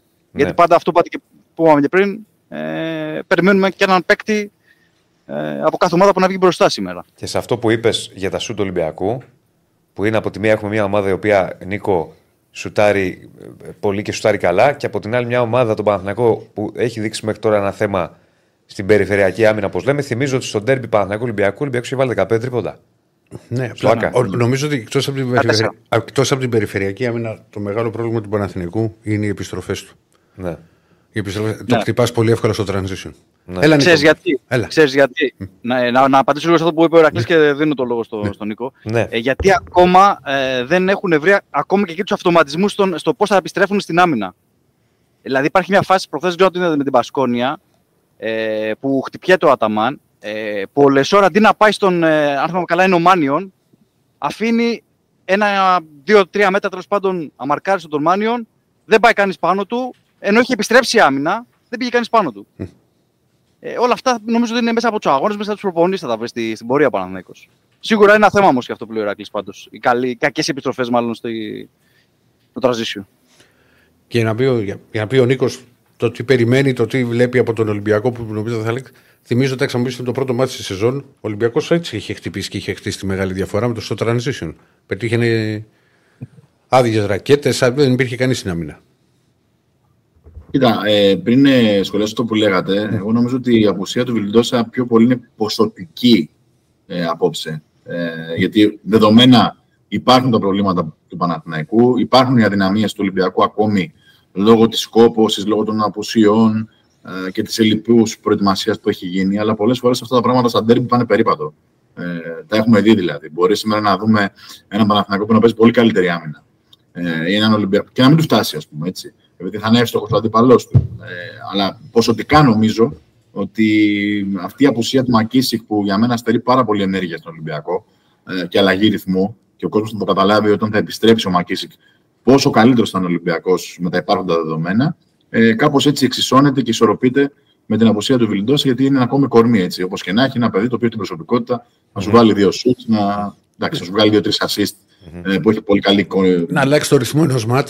Αυτό έχει. Ακριβώς, ακριβώς. Τώρα, κακά τα ψέματα, η δημιουργία είναι πάνω στις πλάτες του Λούκα ε, σήμερα, έτσι. Που γι' αυτό είναι ειδικών συνθήκων παιχνίδι. Ε, και αν ο Ολυμπιακός καταφέρει να παίξει με το μυαλό του όπως έχει κάνει στα δύο πρώτα παιχνίδια, ε, γιατί ακόμα και στο μάτι της Ευρωλίγκας που σκόραρε, δεν θυμάμαι, 20-21 πόντους, αυτό που ήθελε ο Ολυμπιακός ήταν να μην δημιουργήσει ο Λούκα. Και είχε τρεις ασέ και 20 πόντους νομίζω. Ακριβώς. Μα αυτή Ε, είναι και η αυτό μεγάλη είναι- του. Πώς το, το μεγάλο ποσό, αν ο Λούκα δημιουργήσει, θα έχει πρόβλημα γιατί και ο Ολυμπιακός το ξέρει πολύ καλά αυτό. Ακριβώς. παιχνίδι. Στο παιχνίδι με την Πασκόνια, ο Λούκα μπορεί κάποιος να μην τον βάλει στους διακριθέντε. Είχε 7 assist. Νομίζω 7 assist Ήταν, πρέπει να είχε, έχει. είχε assist. 7 assist. Ακριβώς. Ναι. Ε, οπότε λέει, ο Ολυμπιακός το πρώτο του μέλημα στην περιφερειακή άμυνα είναι να περιορίσει τον Σλούκα και να μην δεχτεί ε, τρίποντα από παίχτε όπως είναι ο Γκάι, όπως είναι ο Γκριγκόνης, που είναι πάρα πολύ καλή σουτέρ. Έτσι. Ε, σίγουρα έχει ένα πλεονέκτημα στη ρακέτα με Μιλουτίνοφ κεφάλ. Mm-hmm. Κυρίως αμυντικά νομίζω ότι δεν θα επιτρέψει στον ε, Παναθηναϊκό ε, να σκοράρει με drive, ή να δημιουργήσει από μέσα προς τα έξω. Έτσι, αυτό είναι δεδομένο. Ε, θα είναι όμως ένα ερωτηματικό πώς θα ανταποκριθεί ο Ολυμπιακός στα σχήματα που, που εγώ θεωρώ δεδομένα θα δοκιμάσει ο Αταμάν με το Μίτογλου στο 5. Συμφωνώ Ε, μαζί το- σου. Μαζί Ναι. σου συμφωνώ. Ότι θα Ο το, Μίτογλου θα θα το παίζει χρησιμοποιήσει πολύ για λόγω του σουτ. Για να τραβήξει Σίγουρα. έξω τον ψηλό. Και για να τραβήξει τους ε, Μιλουτίνοφ κεφάλι προ τα έξω, ε, τόσο ώστε να βρεθούν κάποιες διέξοδοι προς το καλάθι. Έτσι, είναι δεδομένο Μμμ. αυτό. Έχουν αποδείξει βέβαια και ο Φάλ και ο Μιλουτίνοφ ότι στην άμυνα με αλλαγές και γενικότερα στο, στο ψηλό post έχουν τα πόδια και τη δυνατότητα να το κάνουν. Ε, αλλά νομίζω ότι εκεί πρέπει να λειτουργήσουν πολύ καλά οι περιστροφές του Ολυμπιακού, ούτως ώστε να μην δημιουργηθούν ε, προβλήματα. Ε, από εκεί και έπειτα εντάξει, υπάρχουν παράγοντες όπως είναι ο Παπα-Νικολάου, που είναι μια σταθερά. Θα παίξει σίγουρα και στο 4 σήμερα πολύ, γιατί πάλι δεν παίζει ο Σίγμα. Έτσι. Ε, και όπως είπε και ο Γιώργος, πάντα περιμένεις έναν άνθρωπο που. Πάν- πάνω σε αυτό, θα ήθελε και από τους δύο, θα πούμε κι εμείς. Πού θα ποντάρατε; Στον παράγοντα που δεν τον περιμένει κανείς. Εντάξει, εγώ αυτό που θα πω τον περιμένει ο κόσμος γιατί έχει κάνει πολύ μεγάλα παιχνίδια. Αλλά νομίζω ότι ένας παίκτης τύπου Λαρετζάκη ας πούμε, μπορεί με δύο μεγάλα σουτ, με μια καλή άμυνα να αλλάξει όλη τη ροή του αγώνα. Έτσι. Γιώργο, Εγώ θα έλεγα τον Κώστα τον κούμπο, παιδιά. Ε, με την ενέργειά του, ε, με τη διάθεσή του. Ε, αν δεν φορτωθεί με φάουλ νωρίς και αν δεν βγει εκτός παιχνιδιού λόγω αυτού, είναι ένα- μια δυναμία του αυτή. κακά δεν τα θα ψέματα. ξεκινήσει λε το κούπο πεντάδα όπως και το προχθέ. Μπορεί και να ξεκινήσει, ναι, Ναι. όπως έκανε με την Πασκόνια. Ναι. Ε, γενικότερα νομίζω ότι εκεί θα κρυθούν πάρα πολλά στις μάχες των ψηλών. Ε, Γιατί όπως είπε και ο Νίκος, είναι πολύ δυνατός Ολυμπιακός εκεί, το γνωρίζουμε ούτως ή άλλως. Ο Παναθηναϊκός, αυτό που είπα πριν, θεωρώ ότι έχει σε πολύ καλή κατάσταση του το Λεσόρ και τον Μίτογλου. Νομίζω ο Μίτογλου είναι ένας παράγοντας που αν λέγαμε ότι θα μπει τόσο φουριόζο στη σεζόν, ίσως και να μας μιλούσαν για τρελούς, έτσι. Ε, έχει ξεκινήσει εξαιρετικά. Ε, είναι τρομερός και στην επίθεση και στην άμυνα. Τα δίνει όλα. Ε, θα έχει ενδιαφέρον πάντως. ε, Θα έχουν ενδιαφέρον οι μονομαχίες ψηλούς. Ναι, Εκεί νομίζω ότι θα έχουν πάρα πολλά. ναι. Εσύ Διονύση, ποιον βλέπεις; Για να αφήσουμε και τα παιδιά, γιατί έχουν και, τι, και δουλειές Θα τους αφήσουμε. Ναι. Δεν ξέρω τώρα τι να σου πω. Εγώ θα συμφωνήσω με αυτό που είπε ο Γιώργος για τους ψηλούς. Ε, η μάχη που θα γίνει στους ψηλούς και το ποιο. Τι θα γίνει εκεί, γιατί πάντα ο Παναθηναϊκός τα τελευταία χρόνια έχει σοβαρά προβλήματα από τον Ολυμπιακό στους ψηλούς. Πάρα πολύ σοβαρά. Δηλαδή, θυμάμαι, υπάρχουν συνεχόμενα μάτια που ο Φάλε έκανε πάρτι. Έτσι, ε, του δημιουργούσε πολλά θέματα. Ε, Εγώ θα πάω λίγο διαφορετικά. εγώ και Σλούκα θα πω ότι είναι δύο παίκτες οι οποίοι. Όχι, λέμε για τον παράγοντα που δεν τον περιμένουμε. Α, δεν ξέρω, φίλε, δεν ξέρω. Εγώ, Θα πάω στους ψηλούς εκεί, Εγώ με θα το έλεγα, Κόμπο βα- Κώστα. θα έλεγα εύκολα Νίκο, ο Νίκος θα το- γιατί σε όλα τα μάτια με τον Παναθηναϊκό και εντάξει, ξέρουν ότι ο Ολυμπιακός θα χτυπήσει ο ξύλο. Ο Κάναν πάντα κάνει μεγάλες εμφανίσεις σε όλα τα μάτς στο οποίο έχει παίξει. Σήμερα θα πόνταρο πολύ στον Μπρασδέγης που δεν τον περιμένει κανείς. Κοίταξε, Ρακλή, ο Μπραζδέκης και ο Χουάντσο αντίστοιχα από τον Παναθηναϊκό είναι δύο παιδιά τα οποία ακόμα δεν έχουν δείξει το πράγμα. Εντάξει, την πραγματική ε, έχει, ποιότητα. μια, έχει μια διαφορά βέβαια Γιώργο μου, ξέρεις τι. Ο Χουάντσο έχει έρθει από την αρχή στο, στον Παναθηναϊκό, έχει Ναι, ναι, έρθει ναι. τεράστιο όνομα, έχει πάρει ένα πολύ μεγάλο συμβόλαιο και πλέον μου έκανε εντύπωση στο τελευταίο μάτσο που είχα δει με την Πασκόνη ότι με το που έχανε δυο σου τον έβγαζε. Δεν τον κράτησε πολλή ώρα μέσα στο, στο παρκέ. Ο Μπραζδέκης έχει έρθει, θα συμφωνήσει ο Νίκος, στο, στο τέλος ουσιαστικά της μεταγραφικής περίοδου. α, Προσπαθεί να μπει και είναι ένα παιδί που ακόμα ψάχνει πολύ τα πατήματά του. Αλλά νομίζω ότι είναι για Τον τέτοιο είδους βλέπω, μάτς. και, τον βλέπω και πολύ στο 3 σήμερα για να πάει ο Παπα-Νικολάου στο 4 Ναι. να μαρκάρει το Χουάντσο. Ε. Ναι. Και εγώ το βλέπω πολύ, Νίκο. Ναι. Για να δούμε. Σας ευχαριστούμε πάρα πολύ. Ευχαριστούμε πολύ. Καλό Εμείς. μάτς θα έχουμε. Ε, όλα να πάνε καλά. Σας ευχαριστούμε πολύ, σας ευχαριστούμε πάρα πολύ. Καλή συνέχεια. Και θα το Καλή κανονίσουμε και άλλες φορές που να είναι και καλύτερες Και στο στούντιο το νέο θα σας έρθετε καλεσμένοι κανονικά. Καλά, στο Ωραία, καινούργιο ωραία. στούντιο. Θα είστε εκεί. Έχουμε, είστε έχουμε, καλά. έχουμε ακόμα ντέρμπι πολλά. Έγινε, να είστε καλά. Να είστε καλά, παιδιά. Λοιπόν, αυτά και από Νίκο Ζέρβα και Γιώργο Πετρίδη. Νομίζω τα αναλύσαμε όλα για τον μπάσκετ. Και το. Δεν είναι, το κοίταξα. Τι έχει αποδώσει Μπέτσο, έχει Κοίτα. δει. Ναι, μπήκα. Για να Θα, πάμε σου- ξέρεις, θα σου δώσω εγώ και να πούμε και το Πολ πώς πάει. Θα μας πει ο κ. Στέφανος. Λοιπόν, το over 151 μισό, πώς το βλέπεις; Πόσο δίνει; 1,90. Μια χαρά είναι. Για πες και σημεία πόσο δίνει. Ε, Έχει ξεκάθαρο 1,31 και 3,5. 1,31. Και 3,5. Και με handicap το έχει στους 6,5 πόντους, 7 πόντους να κερδίσει ο Ολυμπιακός 1,84. Το διπλό 1,97. Παράταση. Με με έχεις φάει ρε Γενισάκη. Μισό λεπτάκι. Μισό λεπτάκι.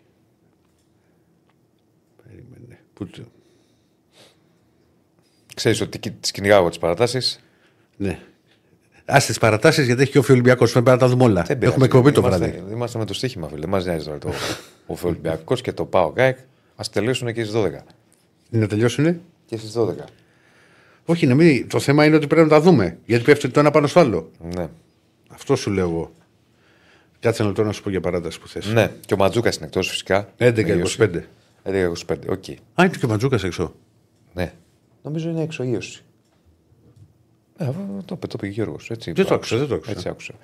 Λοιπόν, ε, οπότε τα καλύψαμε όλα για τον τέρμπι. Συνεχίζουμε. Βάλε να δούμε λίγο το πόλ πώς πήγε. Κύριε Στέφανη, για να πάμε σε ΑΕΚ και ΠΑΟΚ και στο ποδοσφαιρικό τέρμπι. Και το, σπο- Α, θα ρίξουμε σποτάκι πρώτα, ναι. Ρίξε λίγο το πόλ. Ναι. Ποιος θα είναι ο νικητής του Derby Ολυμπιακός ΠΑΟ, 400 ψήφοι στο σύνολο. Νικητής θα είναι Ολυμπιακός 44%. Νικητής θα είναι ο Παναθηναϊκός 34%. Θα κερδίσει το άθλημα 22%. Πάμε like, subscribe. Θα κερδίσει το άθλημα, μου αρέσει. Αυτή, αυτή είναι η κυρία Στέφανη. Like στο βίντεο, subscribe στο κανάλι. Πάμε σε σύντομο σποτάκι, πολύ γρήγορο και επιστρέφουμε. Με μαζί, μαζί θα έχουμε σε παράθυρο. Δεν έχει σχολιάσει κανείς Τσακαλέα, κάτι Γεωργιού, όμως, ε. Γιάκ και Πάοκ. Ε. Τι, Το pet, το pet. Δεν έχει σχολεία στην αράχη μας, βάλανε εδώ. δεν φαίνεται ρε, εσύ καλά, γιατί είναι, είναι μπροστά σου. Ορίστε, πάρτε. Όχι, μην μου τη βάλεις πάνω. Τώρα φαίνεται. Είναι το μαύρο. Ναι. Βάλτε το εκεί να δεις. Τι είναι αυτό; Αυτό είναι μια αράχνη στο πλαίσιο του Halloween, γιατί εδώ πέρα τα παιδιά είναι. Ε, Και τα γιορτάζουμε. Αν δεν έχεις ξεκινήσει να γιορτάζεις στο Halloween, τι γιορτάζεις σε αυτή τη χώρα; Ναι, ναι. Ω Χριστέ και Παναγία. Πάμε, πάμε, πάμε. πάμε. Το Bet Shop αλλάζει τα δεδομένα στα free bets. Free bet wallet. Το γεμίζεις και τα παίζεις όπως θες εσύ. Και με δυνατότητα cash out. Στο Bet Shop. Στο παιχνίδι όλων των παιχνιδιών. Στο Bet Shop έχεις νέα ειδικά στοιχήματα παικτών που αναβαθμίζουν το παιχνίδι σου. Όλοι οι πρωταγωνιστές των γηπέδων στο δελτίο σου στο Bet Shop. Στο παιχνίδι όλων των παιχνιδιών. Στο Bet Shop σε υποδεχόμαστε με νέα δυνατή προσφορά γνωριμίας. Νέα δώρα για πιο απολαυστικό παιχνίδι. Στο Bet Shop. Στο παιχνίδι όλων των παιχνιδιών.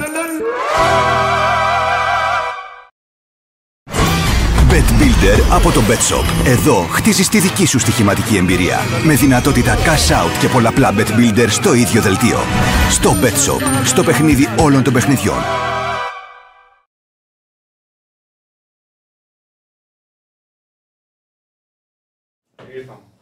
Λοιπόν, συνεχίζουμε. Και θα πω στο μικρόφωνο κοντά. Και εγώ το έφερα. Πάμε. Έχουμε ντέρμπι και στη Φιλαδέλφια ή στα Φιλαδέλφια. Όπως είναι το σωστό. Ναι, Έτσι δεν είναι. Τα στα λέγει. Φιλαδέλφια. τα έλεγε και ο Μπομπ. Ποιος; Ο Μπομπ. Ποιος Μπόμπο, Σουγκαράκης; Όχι.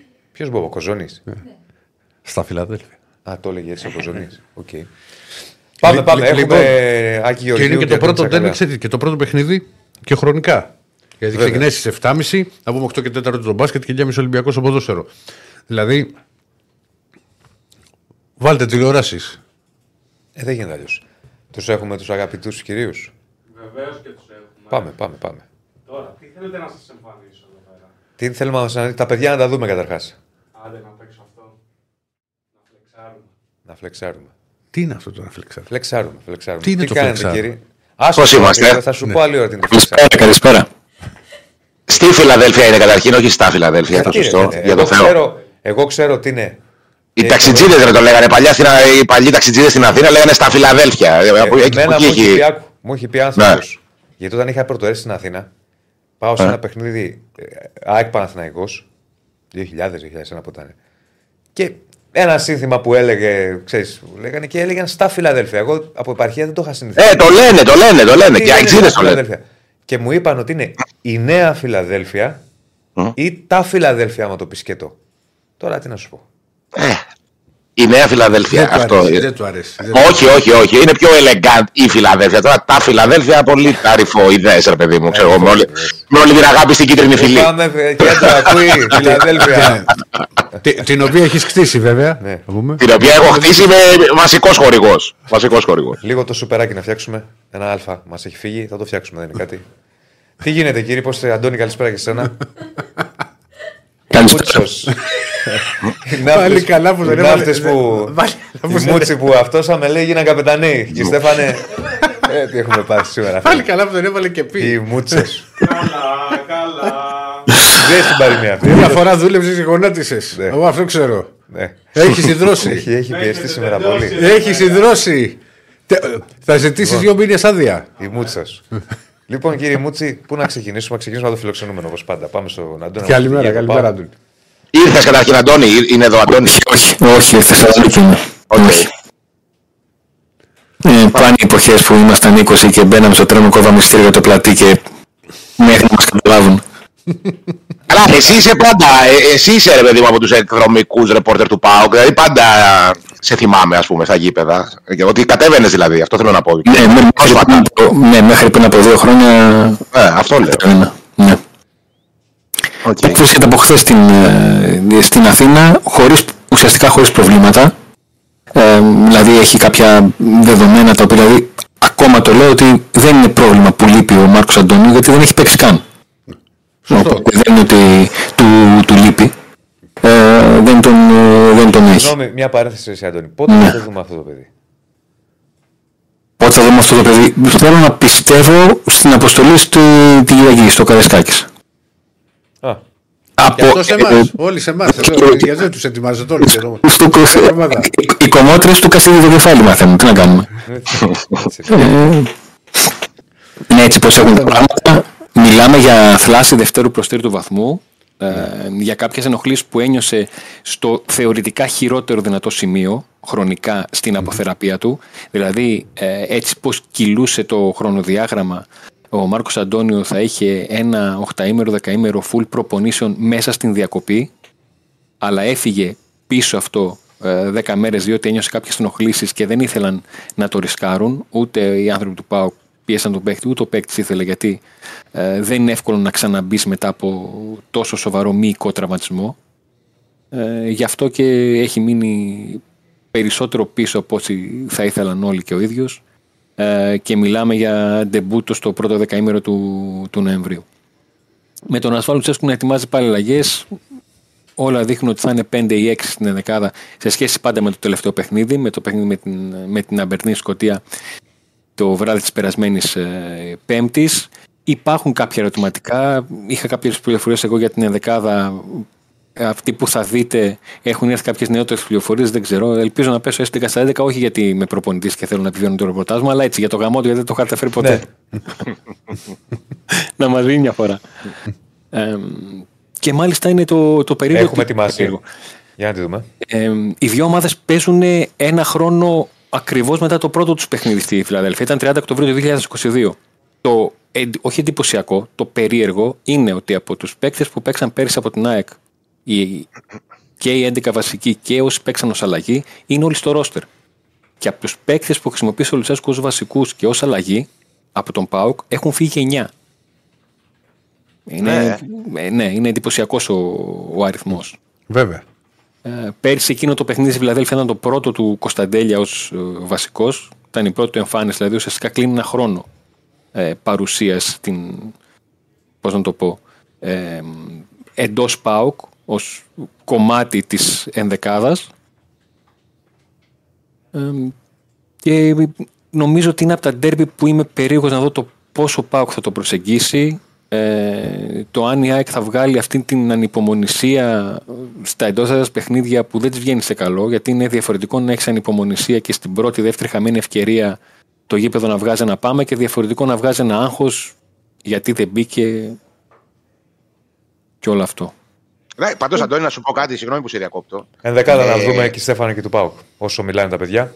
Και, και πέρσι στο παιχνίδι που η ΑΕΚ κέρδισε πρώτο 0, αυτό που λες που έγινε ένα χρόνο ακριβώ, ακριβώς πριν, ο ΠΑΟΚ ε, μπορεί να ξεγελάει λίγο ρε παιδί μου η τελική γε- γεύση που αφήνει το μάτς. Ο, ο ΠΑΟΚ πήγε καλύτερα στο παιχνίδι. Ξεκινάει με δύο μεγάλες Ναι. ευκαιρίε. Μία του Κωνσταντέλια και μία του Ολιβέρα μέχρι το 12. Ναι, ναι, μπήκε καλά δηλαδή ο ΠΑΟΚ εκείνη την Ναι, μέρα. Δεν είχε, ήταν ότι- είχε μπει καλά. Απλά είναι ο ορισμός του τον πήρε κάτω βόλτα από τον γκολ που έφαγε με τον τρόπο που το έφαγε. Με λάθος στο, Σωστά. στο, στο build-up το κλέψουμε και το 1-0 του Λιβάη στο 34 και μετά έγινε και το του Γκατσίνοβιτς πάνω στην ώρα στο 60-61 και εκεί Ναι. τέλειωσαν όλα. Ναι. Για πάμε πάλι να δούμε λίγο την ενδεκάδα που. Ε, την πιθανή σύνθεση για να μας τα πει ο Αντώνης. Εντάξει, θα χάσουμε τον Άκη για λίγο όσο δείχνουμε την ενδεκάδα. Θα τον ακούμε αν θέλει να παρέμβει. Για ρίχτη πάλι. Να τη εδώ. Αυτό είναι λοιπόν το πιθανό σχήμα του Πάουκ. Ναι. Ο Κοτάρης κάτω, κάτω από τα δοκάρια, ο Μπάμπα στα αριστερά, Κουλιεράκης και Έκουγκ στο κέντρο της άμυνας, ο Σάστρε, αλλά εδώ από χθες το βράδυ έχει μπει ένα ερωτηματικό μήπως κρατήσει τη θέση του ο Βιερίνια. Ναι. Μιχαήλ Ντόεφ ήταν δρομολογημένο να επιστρέψουν στην δεκάδα ως δίδυμο γιατί δεν αγωνίστηκαν στο παιχνίδι με την Αμπερντίν. Ο Μέιτο ούτω άλλω δεν έχει δικαίωμα συμμετοχής, αλλά ούτω Ντόεφ ξεκίνησε. Ε, αυτοί οι δυο τους πήραν το παιχνίδι με τον Ατρόμητο. Στην μεσοεπιθετική γραμμή αναμένει να δούμε τον Ντεσπότοφ στα αριστερά, τον Ζήβκοβ στα δεξιά, τον Κωνσταντέλια στη θέση 10 και τον Σαμάτα στην κορυφή της επίθεσης. Για Ντεσπότοφ και Σάστρε, εφόσον ξεκινήσουν, θα είναι το τρίτο τους παιχνίδι ως ε, βασική. Και ο Ντεσπότοφ, οκ, ε, ήρθε Σεπτέμβριο. Ο Σάστρε, ένα παίκτης που έχει περάσει πολλά με τον Λουτσέσκου. Κάτω το κοινό λεγόμενο δεν τον έβλεπε. Είχαν θέματα στις σχέσεις τους. Επέστρεψε, έπαιξε, έμεινε εκτός αποστολής από το παιχνίδι του Παναθηναϊκό. Ο Σάστρε έκανε μια τοποθέτηση ανάρτηση που έδειξε την, το ότι ενοχλήθηκε πολύ. Ο Λουτσέσκου το απάντησε δημόσια σε συνέντευξη τύπου. Επέστρεψε στην ενδεκάδα ο, ο Σάστρε στο παιχνίδι με τον Ατρόμητο. Είναι πολύ πιθανό να ξαναπάρει ευκαιρία σήμερα στο παιχνίδι με την, ε, με την ΑΕΚ. Ναι. Εντάξει, μια λογική ενδεκάδα όπως τη βλέπουμε. Λογική. Εντός οικών δεν υπάρχει λογικό και παράλογο τώρα στις επιλογές βασικών σχημάτων. Ε, κατά την άποψή μου, ο, ο, το build-up, γιατί θέλουν πολύ για το build-up του Πάου και το build-up του Πάου και ότι η ΑΕΚ θα πιέσει εκεί. Λογικό είναι ο Πάου να κάνει build-up, λογικό είναι να πιέσει η ΑΕΚ όπως το κάνει και το, το έκανε και πέρυσι. Το ζητούμενο είναι αυτό που πήγα να πω εγώ, σε μια τέτοια περίπτωση ποιο θα είναι το plan B του ΠΑΟΚ; Ποιο θα είναι το εναλλακτικό σχέδιο του ΠΑΟΚ; Ε, το build-up με το κοτάρχη στα πόδια και μακρινέ μεταβιβάσει με Οσντόεφ και, και Μίτε. Ναι, ναι, ναι. Αυτό ε, είναι λογική. Αυτό ναι, ακριβώς. Αυτό λέει η λογική. Ε, Άκη, πρωτού ναι. μας πεις και εσύ για δεκάδα, μου έρχονται, μου έρχονται στα σχόλια, όχι μου έρχονται σε μένα. Ρώτα τον Άγια Γκαρσία, ρώτα τον Άγια Γκαρσία.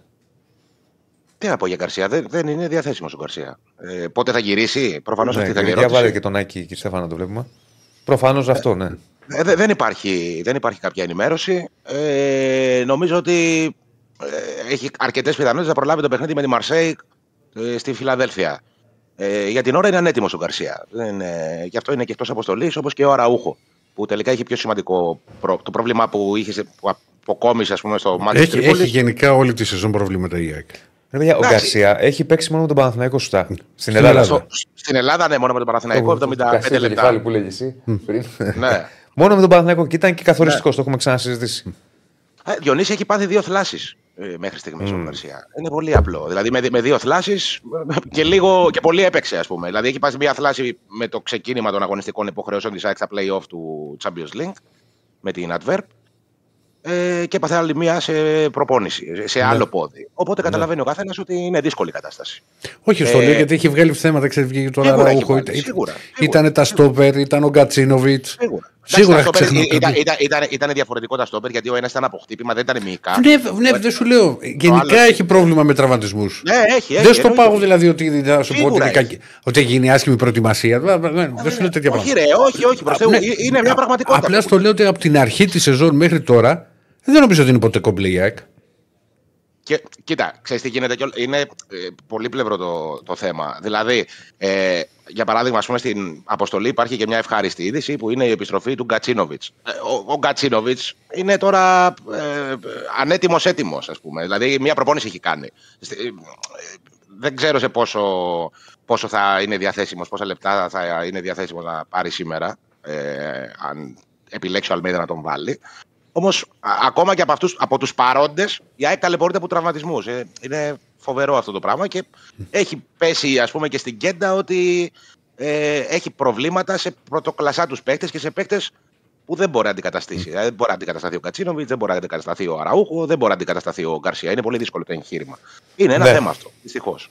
Ναι, εντάξει, δεν είναι και εύκολο να τους αντικαταστήσεις αυτούς τους παίκτες. Πολύ δύσκολο. Πολύ δύσκολο. Μην, μην, πολύ δύσκολο. Μην, ε, είναι δηλαδή... παίκτες που είναι. Ξέρετε, γιατί το λέω αυτό, Γιατί η ΑΕΚ έχει ένα στυλ ε, παιχνιδιού, ε, παίζει ένα άμεσο ποδόσφαιρο, παίζει με πολύ μεγάλη πίεση. Αυτοί οι παίκτες είναι οι πιο επιδραστικοί από όλο ναι, το ναι, ρόστερ ναι, αυτό το στυλ παιχνιδιού. Είναι πολύ δύσκολο να αντικατασταθούν. Απλά πρέπει να ζήσει με τα προβλήματα η ΑΕΚ για να μην χάσει το τρένο και να δει τα άλλα τρένα να περνούν, ας πούμε.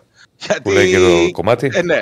Γιατί είναι πρόβλημα αυτό και, στο, και στην ε, Ευρώπη, που πήγε και έπαιξε λήψη στο Velodrome και είναι πρόβλημα και σε πολύ υψηλής δυσκολίας παιχνίδια όπως είναι το, το σημερινό με τον Μπάουκ. Και το σημερινό με τον Μπάουκ. Μάλλον γιατί και με τον Ολυμπιακό είχε προβλήματα η ΑΕΚ και με τον Παναθηναϊκό είχε προβλήματα. Και πρωτού μα πεις για εντεκάδα. Αυτό πήγα να σου πω. Ναι. Να πω ότι βάλαμε τώρα και ένα πόλο όπως κάναμε στο, για τον τέρμι του μπάσκετ. Το άθλημα.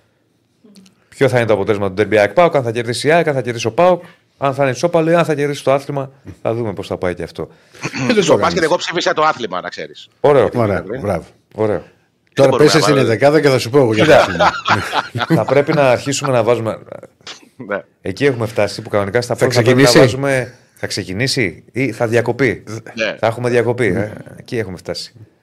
Αχ, Για το Μου θέλατε και play-off. Όλοι. ρε Ηρακλή, περίμενε λίγο. 40 παιχνίδια το Μισό χρόνο. λεπτάκι, παιδιά, δώστε μου λίγο χρόνο. ναι, ναι, ναι. Το- Μου το έχεις ξαναπεί αυτό. Πρόσεχε. Και θα το λέω μια ζωή. Θα το λες μια ζωή, αλλά είναι έτσι σαν να λέμε, ωραία. χάσε- ε, Και γιατί, ποια, ποια, ποια, Κάτσε σοβαρο, να σου ποια πω, σοβαρή για να χώρα έχει καταλάβεις. play-off; Περίμενε. περίμενε. Θα σου Γιατί, δώσω να ποιο- καταλάβεις. γιατί είμαστε σοβαρή χώρα, για να, δηλαδή, γιατί μπαίνουμε στη, Θα στη σου πω για να- συζήτηση με τη σοβαρή Για να χώρα. καταλάβεις. Άλλο λέω εγώ. Ε, Δηλαδή θέλουμε να. Το σωστό είναι. Α, ωραία, αν έχουμε τη δυνατότητα να δούμε περισσότερα μάτς. Ή επειδή έχουμε καφρίλα δεν μπορούμε να δούμε περισσότερα μάτς. Οπότε άστο Διονύση, να πάει στο Διονύση διάλογο. μου είναι σύνθετο αυτό. Ναι. Παλιά θυμόσυνα το Ολυμπιακός Παναθηνικό στα αποτελέσματα. Γιατί Όχι, ήταν. εγώ στο λέω για κάτι άλλο. Ναι, όχι, Το είναι λέω για σύνθετο. τα όλο. επεισόδια που λες. Είναι όλο αυτό. Ήξερες, το ένα είχε έρθει ένα-ένα, το άλλο είχε έρθει 0-0. Και το θυμόσυνα. Το 8 είχε γίνει αυτό, το 9 εκείνο ήταν δύο τα παιχνίδια. Ναι. Τώρα σου λένε, μας παίρνουν στο ραδιόφωνο, μας λένε Ηρακλή, θυμάσαι το 2-0 και ψάχνω να βρω ποιο 2-0 είναι. Ναι. Από τα τόσα που γίνονται. Οκ, το καταλαβαίνω. Εγώ Δεν καταλαβαίνετε ότι αυτό. Δεν, το, τα ντέρμπι τα περίμενες πώς και πώς. Όχι να τα έχεις. Δεν Διάφορα είναι, το- ρε, το Θα σου δίμηνο. πω κάτι. Θα σου πω κάτι. Ε, εγώ είμαι με τον Διονύση για να σου πω για ένα πολύ απλό λόγο. Το Ναι. πρωτάθλημα είναι της πλάκας.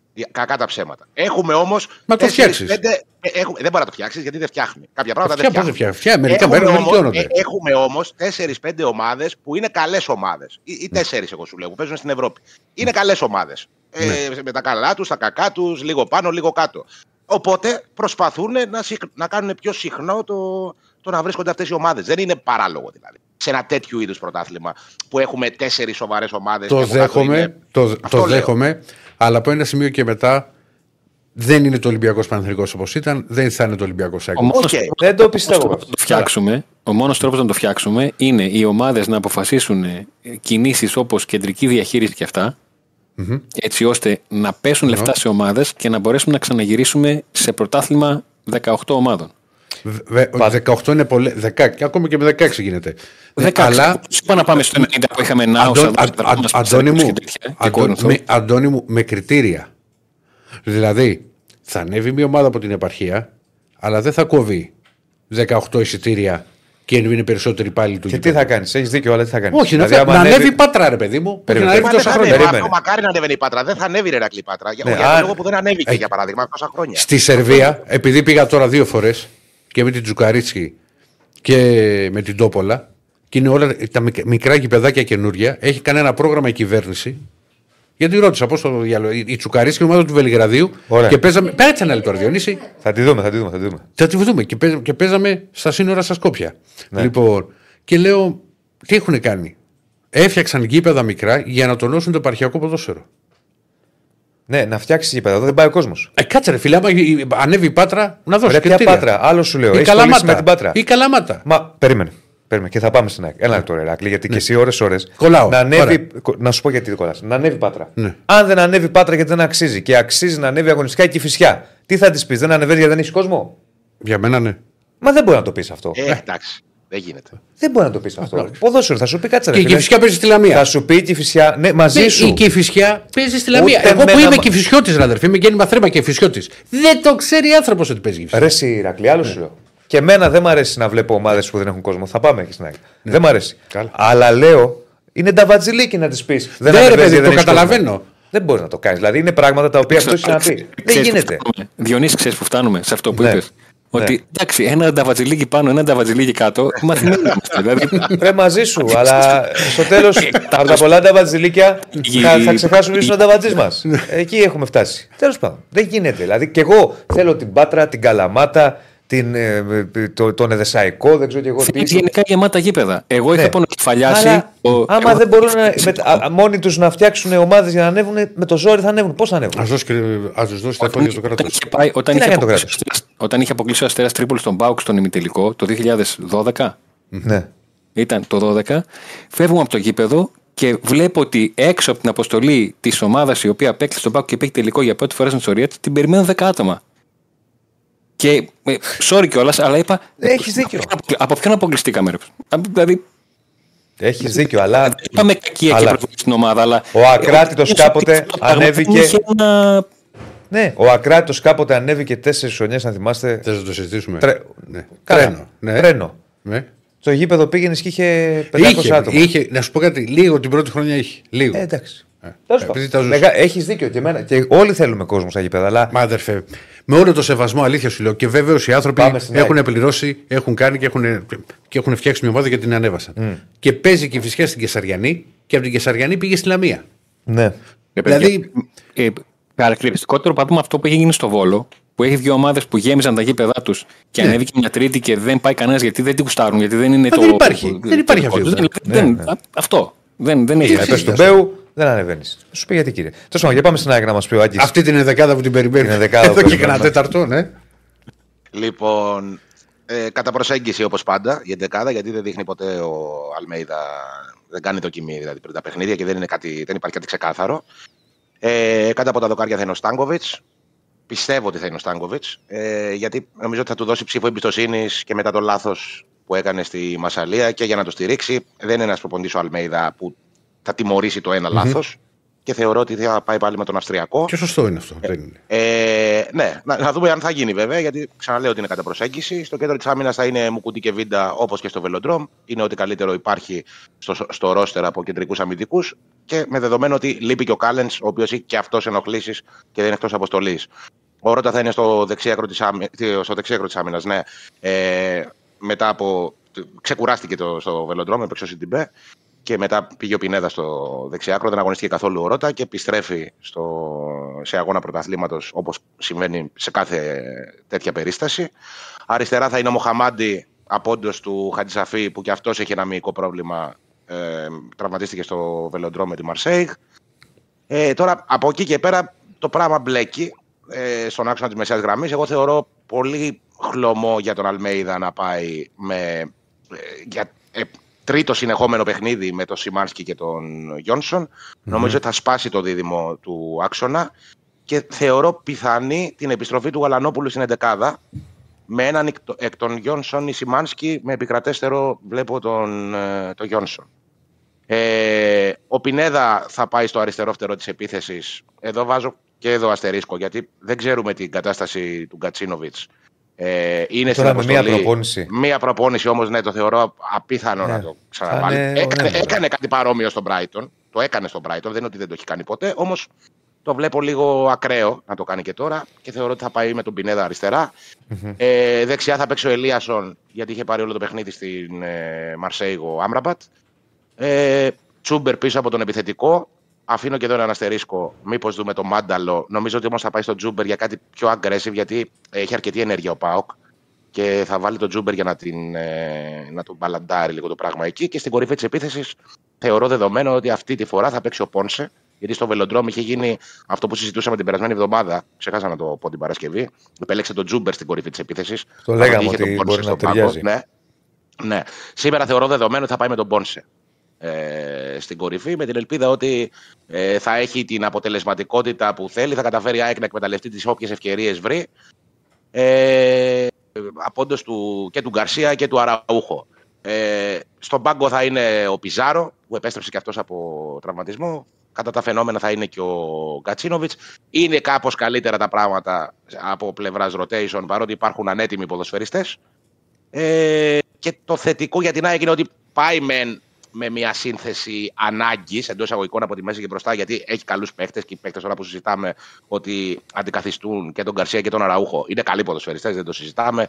Είναι παίχτες με ποιότητα. Όμως ε, είπαμε και πριν ότι όταν σου λείπουν τόσο βασικά γρανάζια όσο ο Γκαρσία και ο Αραούχο, είναι ένα θέμα. Είναι εν, με, ε, κατά κάποιο τρόπο, ας πούμε, εντεκάδα ανάγκης, όμως δεν είναι ε, και τόσο τραγικά τα πράγματα για να καταφέρει η ΑΕΚ να είναι ανταγωνιστική μέσα στην έδρα της σε ένα δύσκολο παιχνίδι απέναντι σε ένα πολύ καλό αντίπαλο για το, για το ελληνικό πρωτάθλημα. Ναι. Εισιτήρια υπάρχουν ή έχει ανακοίνωση. Οι εισιτήρια μου φαίνεται έχουν μείνει κάποια ελάχιστα, πολύ ακριβά. Αυτή ήταν η τελευταία ενημέρωση που έχω. Ε, δεν έχει ανακοινωθεί sold out. Όμως μιλάμε τώρα για κάποια πάρα πολύ ακριβά στα VIP ε, που έχουν μείνει. Θα είναι γεμάτο το γήπεδο. Και πρέπει να πω και ότι υπήρξε και μια ανακοίνωση από την ΑΕΚ χθες, ε, έγινε μια έκκληση στον κόσμο να προστατεύσει την ομάδα. Ε, Προφανώς και με αφορμή τα όσα έγιναν στο πρόσφατο Ολυμπιακός Παναθηναϊκός στο Καραϊσκάκι. Όχι λέιζερ, όχι καπνογόνα. Ε, και επειδή υπήρχε και ένα δεδικασμένο ας πούμε, που έχει συμβεί πέρσι με τον ε, Λουτσέσκου και δημιουργήθηκε μια ένταση όταν μπήκε ο Λουτσέσκου να κάνει αναγνωριστική βόλτα στον αγωνιστικό χώρο, υπάρχει ένα beef όπως είναι γνωστό με τον ναι. κόσμο της ΑΕΚ και με τον με το Λουτσέσκου. Ε, γράφει η ΠΑΕΑ στην ανακοίνωση ότι μην δώσετε σημασία σε οποιαδήποτε συμπεριφορά οποιοδήποτε αντιπάλου. Ε, να κυλήσει το παιχνίδι ομαλά, ε, να μην παρασυρθούν από οτιδήποτε και αν συμβεί στον αγωνιστικό χώρο για να μην αντιμετωπίσει η ΑΕΚ κάποιο πρόβλημα με την τιμωρία της έδρας που κανείς δεν το θέλει, είναι καινούργιο το κήπεδο, είναι όπλο για την ΑΕΚ η Φιλαδέλφια και δεν είναι τώρα να, να ρισκάρει ε, το, την πληρότητα του γηπέδου της και το δικαίωμα του κόσμου να μπορεί να δει τα, τα παιχνίδια από κοντά. Άκη, θα γίνει κορεό σήμερα να ξέρεις, ετοιμάσου, λέει ένας φίλος. Θα, θα γίνει; Κορεό, κορεό. Δεν το ξέρω αυτό. Ναι. Α, για να το λέει ο φίλος. Τι καιρό έχει Αθήνα, έχει ζέστη; Ζέστη, ζέστη. ζέστη. ζέστη έχει, ναι, ναι, ναι, ήλιο. Κρίμα. Για μπάνιο. Γιατί κρίμα, περίμενε, γιατί το λέει έτσι ο Άντζο. Γιατί κρίμα. Κάτι θέλει να πει, κάτι θέλει να πει ο Αντουάρ. Κάτι θέλει να πει. Θα σκάσει, άμα βάλει το σκουφί ο Λουτσέσκου θα σκάσει, γι' αυτό λέω. Κοίτα, κοιτάξτε. Πέρσι πάντως χωρίς το σκουφί ε, έχασε στη Φιλαδέλφια ο Λουτσέσκου. Δεν είχε το σκουφί. Ναι. Με το σκουφί έχει μόνο νίκες με την ΑΕΚ. Ε, άρα θα το βάλει. και κρύο. Θα το βάλει, θα το βάλει. Κοίτα, κανονικά πρέπει να το βάλει και σφουντώσει τώρα. Και εγώ έχω φουντώσει εδώ που μου το έχει βάλει στους 30 ο 26 είναι φίλε, 26. Λοιπόν, ε, Ωραία. Θα, αυτό που ναι. έχω να πω εγώ, γιατί το κοίταξα για, για, για τη στήλη στο Πέτκομ, δεν ακολούθησες κύριε Διασύλλα. Ναι. Λοιπόν, ε, αν ακολουθούσες, θα ήσουν χαρούμενο σήμερα. Mm-hmm. Λοιπόν, στο Πέτκομ το έχω δώσει και το θεωρώ.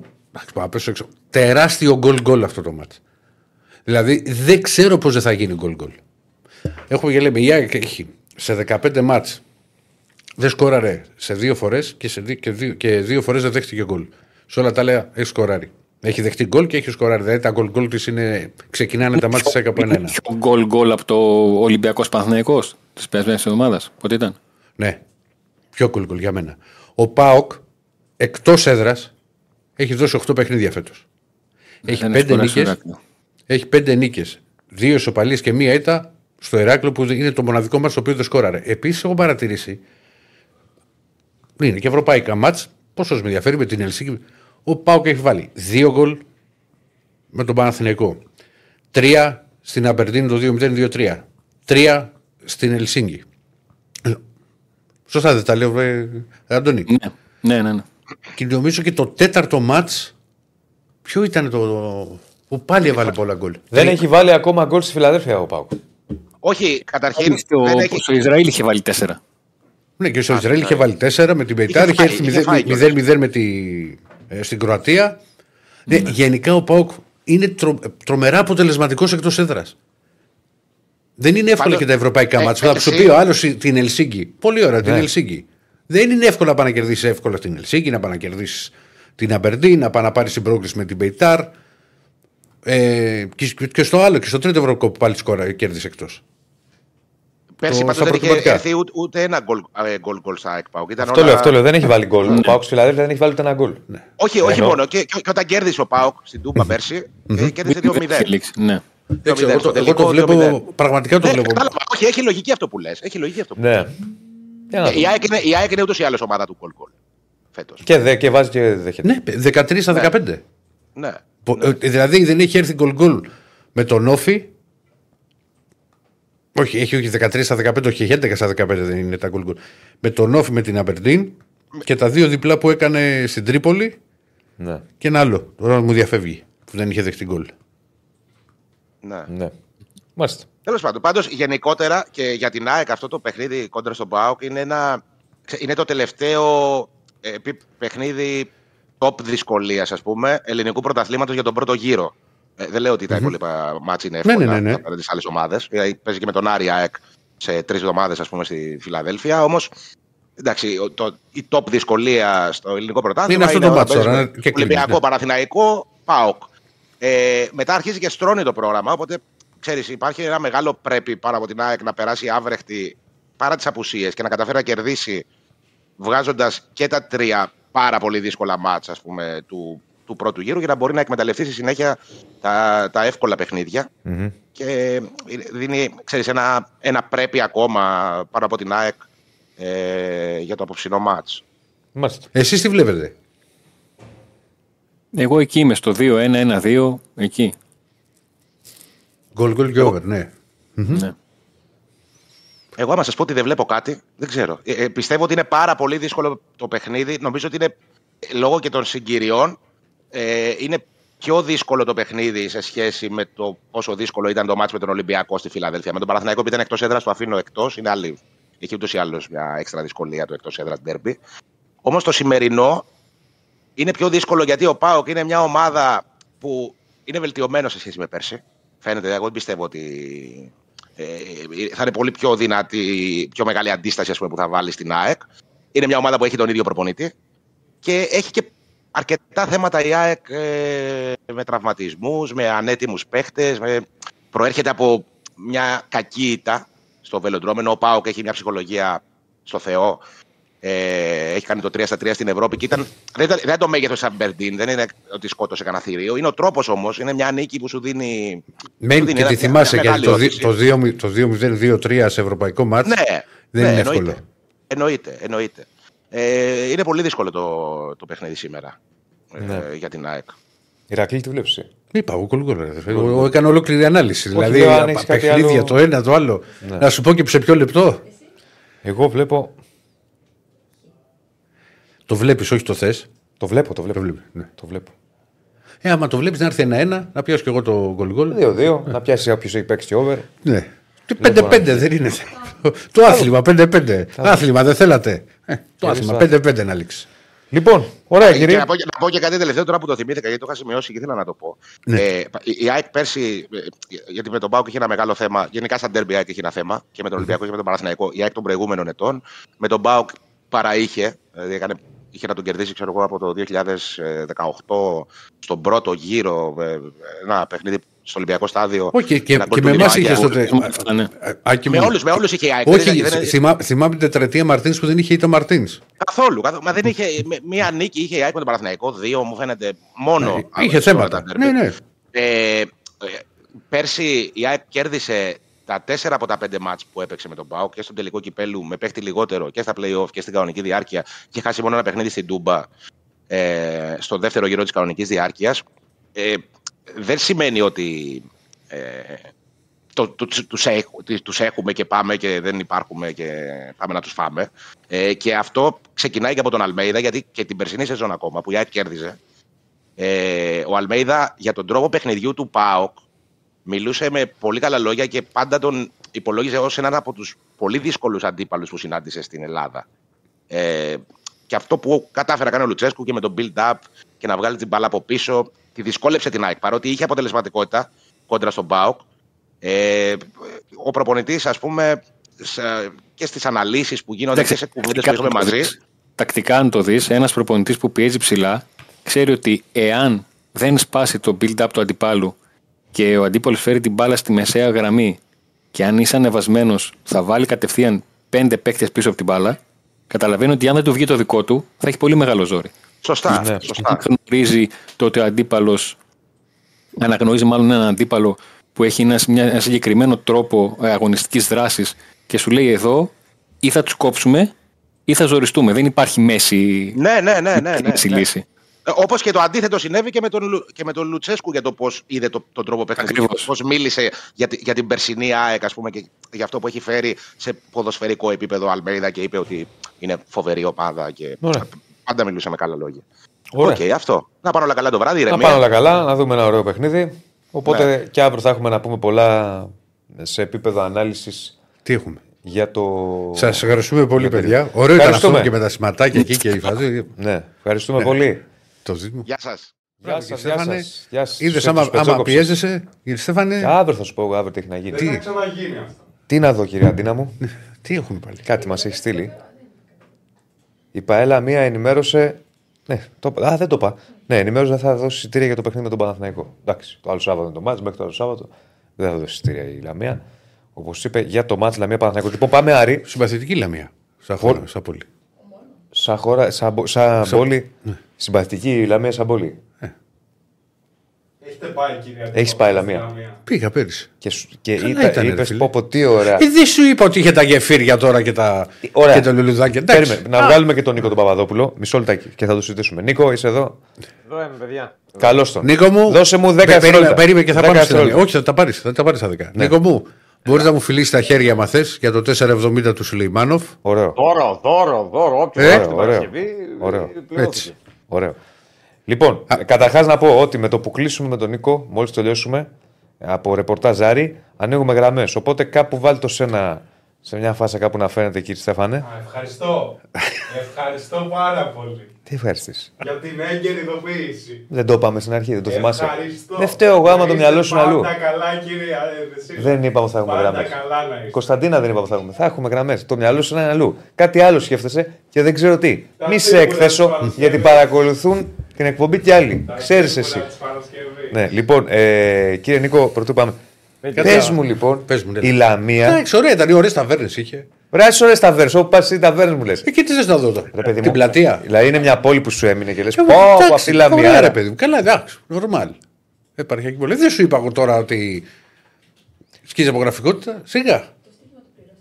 Ε, το στοίχημα, όχι, όχι. Το περιμένουμε. Α, κάποια στιγμή. Μα πότε να το. Δεν έχουμε Σε βγει. κάποια διακοπή. Μα δεν έχουμε βγει ποτέ. Σαν το βλαχαδάμι. στο- Τόσο. Άσε με τώρα που θα μου πεις ότι δεν πληρώνω, δεν έχουμε Τι βγει. έγινε, κύριε Νίκο μας; Κύριε Νίκο, να σου πω ότι ξέρω, ναι. έχω βάλει Σουλεϊμάνοφ Ναι. 4,70. Καλό. Να φάει κίτρινο βεστράτε 3,65. Καλό. Και είχα βάλει και τον παντελάκι. Δεν την Κακό. έφαγε. Δεν την έφαγε. Κακό. Υπή- υπήρχε, υπήρχε με- με καμιά φάση να φάει τίποτα. Όχι, δεν είναι. α, α, Θόρυβος πολύ ήταν ο Παντελάκης στο χθεσινό μάτι. Δεν, ε, δεν μπήκε δηλαδή σε κάποια φάση να, για να είναι κάτι. να πω Όχι, γενικά πάνω, δεν είχε και κάρτες ο Πας και μία κάρτα νομίζω σε όλο το μάτι. Δύο. Δύο είχε Δύο. ο Πας, τέσσερις είχε ο Άρης. Ε. Και του Άρη του δημιουργούν και λίγο πρόβλημα ενώπιση στη συνέχεια, ειδικά με τον Φαμπιάνο. Αλλά σου έχω πει, ο Σουλεϊμάνοφ είναι πολύ καλός παίχτης. Βγάζει, βγάζει τσαντίλα όταν χάνει ευκαιρίες. Και επειδή είχα δει το προηγούμενο μάτσο που είχε χάσει τις δύο, γι' αυτό σου είπα ότι είναι πολύ πιθανό ότι βλέπω να σκοράρει. Βέβαια δεν περίμενα με κεφαλιά να βάλει γκολ. Κανένας μα το περίμενε με κεφαλιά. απλά, απλά επειδή πήγε μέσα, έκλεισε μέσα και τον ακολούθησε και ο Τσαούσης, που εντάξει και ο Τσαούσης δεν είναι πολύ ψηλός. Ε, έχει πολύ καλό άλμα ο Σουλημάνοφ. Ο, ο Σουλημάνοφ είναι 1,71. Δηλαδή είναι ένα πόντο πιο κοντός από μένα. Παρ' όλα αυτά η κεφαλιά του ε, και δεν είναι σαν τον Κώστα Βουτσά στη θρηλυκή ταινία. Εντάξει, ξέρει που θέλει να τη στείλει. Και είναι συντρεφορή σε κεφαλιά. Και θυμίζω και μια ακόμα που είχε κάνει στην assist στον Μωρόν στο μάτι με την Κυβισιά. Που πάλι φαίνεται ότι ξέρει, το έχει, τον έχει τον αέρα, το έχει το ψηλό παιχνίδι στο βαθμό που μπορεί βέβαια. Λόγω ύψους. Αλλά μ, ε, η κεφαλιά του ήταν, ε, ήταν λίγο αλήτικη, να το πω έτσι. Έντρα του Φεράρι, πετάχτηκε πίσω δοκάρι, πάρει τη μέσα και ήταν για Και αυτό. που- σημάδευσε. Τη Δεν σημάδευσε. είναι- Τη σημάδευσε. Δεν είναι ότι πήρε την κεφαλιά για να πάει προ. Έχεις πετάξει όλα τα μπαλάκια, πειράζει. Βασίλα. Δεν έχει αφήσει μπαλάκι για μπαλάκι. Δεν πειράζει. Λοιπόν. λοιπόν. Και σημάδευσε. Σημάδευσε και Α, βοήθησε τον ρε, Άρη. ε, ε, ρε Νίκο, μου συγγνώμη που σε διακόπτω. Ό,τι θες. Αυτός είναι δανεικός με οψιόν. Τι ακριβώς γίνεται; Κοίτα, ο Άρης Γιατί δεν άμα έχει- συνεχίσει έτσι. Ο Άρης δεν έχει πάρει θέση σε αυτό το ζήτημα. Ε, Ναι. Εγώ αυτό που έχω ως πληροφορία είναι ότι υπάρχει ένας αριθμός συμμετοχών που αν το συμπληρώσει, ο Άρης καταβάλει ένα ποσό και τον παίρνει. Όπω όπως, ε, κάτι αντίστοιχο λένε οι πληροφορίες ότι ισχύει και με την ανανέωση του Κάρλσον, ο οποίος ήρθε αρχικά δανεικός, τώρα αυτό έγινε για, για γραφειοκρατικούς λόγους, από την Ιαπωνία, αλλά με ένα συγκεκριμένο αριθμό συμμετοχών, ας πούμε, και αυτός ε, ανανεώνει.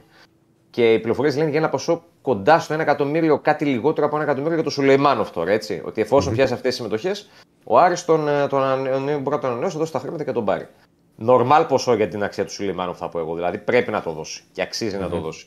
Γιατί ο Σουλεϊμάνοφ κουβαλάει τον Άρη στα τελευταία τρία παιχνίδια. Έχει ηγετικά χαρακτηριστικά. Συμφωνώ μαζί σου. Αν δεν ήταν εχθέ, ε, πάλι θα πηγαίναμε πασεραϊκό τελευταία στιγμή, γιατί ο Άρης μέχρι το 55 δεν είναι. καλό. Παλικάρια, κάνε μια γιώμα και μην πάρεις κανείς την κεφαλιά.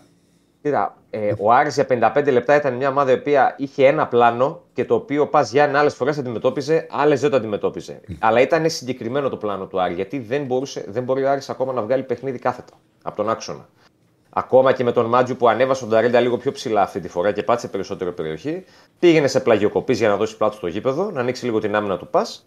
Έκανε γεμίσματα είτε ψηλά είτε χαμηλά, αλλά 55 λεπτά έχει κάνει μια φάση μόνο με τον Ταρίντα. Δηλαδή ο Άρης εκεί μόλις ξεκινάει το δεύτερο εμίχρονο και πάμε στο 50-51, εγώ σκέφτομαι από μέσα μου λέω πάλι τα ίδια λέω θα έχουμε τώρα και θα τρέχουμε τελευταία στιγμή. Αλλά έρχεται ο Σουλεϊμάνοφ σε μια φάση που συνεργάστηκαν οι δύο κορυφαίοι του Άρη χθες, Ο Φεράρι, πολύ καλός, το καλύτερο του παιχνίδι χθες, και ο Σουλεϊμάνοφ και γίνεται το 1-0 που εκεί ξεκλειδώνει ο Άρης τον μπα, τον αναγκάζει να ανοιχτεί. Εκεί έρχεται και η κόκκινη μετά στο 61 και εντάξει, εκεί νομίζω ότι ο Πα παρέδωσε πνεύμα. Δεν μπορούσε να κάνει κάτι άλλο. Έβαλε και ο Σαμόρα μετά τον γκολ στο 75 και μάλιστα είναι ε, εντυπωσιακό με τον Ζαμόρα και μπορεί, να θέλει και ο κ. Στέφανο, αν μπορεί να κάνει πολλά πράγματα ταυτόχρονα, γιατί το κόβω λίγο δύσκολο. Έχεις δίκιο. Υπάρχει. Σε πήραν χαμπάρι και στη Σαλόνικη. Μα άμα γκρινιάζεις όλη την ώρα, αυτά τραβάσεις Στέφανο. Όταν γκρινιάζεις, ακούει ο κόσμος, ορίστε. Βλέπω βγαίνει το όνομα. Βλέπω δυσκολεύεται λίγο. Αν μπορεί να βάλει λίγο την κάρτα. Δεν Για θέλω πάμε να την το κάρτα βάλω να στο τη κόμμα δούμε. Κάτσε γιατί τε- τεντώνεται τώρα, σαν το Τεντώ- σκύλο μου. τεντώθηκε, Σαν ναι. τον Μπόμπι. Για πάμε την κάρτα. Το εντυπωσιακό λοιπόν με τον. ε, Θα το δούμε και στην κάρτα. Τώρα εγώ δεν έχω εικόνα. Φαντάζομαι. Θα με πείτε μου και εσείς. Δεν έχει πέσει ακόμα, θα σου πω εγώ. Α, ωραία. Πες εσύ. Μην αγχώνεσαι. Θα τη φανταζόμαστε. Θα τη φαντα- Εγώ είμαι με κ. Στέφανο. Έπεσε. Είχα ναι. φτιάξει εδώ αυτά Το τα εντυπωσιακό κασπολάκια. λοιπόν ε, για τον Άρη και αυτό που δείχνει και το μεγάλο πρόβλημα που Μην είχε καιρό, βάλει επιθετικά να στο κατέβω σήμερα στο στο σεφ, τελικό και μέχρι το 55 φορώντας είναι το ότι τι έτσι, περισσότερε και να δώσω και έχει από ένα ένα και στον Παναγιώτη και στον μπήκε Γιώργο, στο μάτι περνώντας ένα 65. Μήνυμα Δηλαδή ο Σαμόρα ότι παίζει στο στο μπάσκετ δεν χωράει 65 βία. και έχει κάνει τις περισσότερες Ε, ευκαιρίες.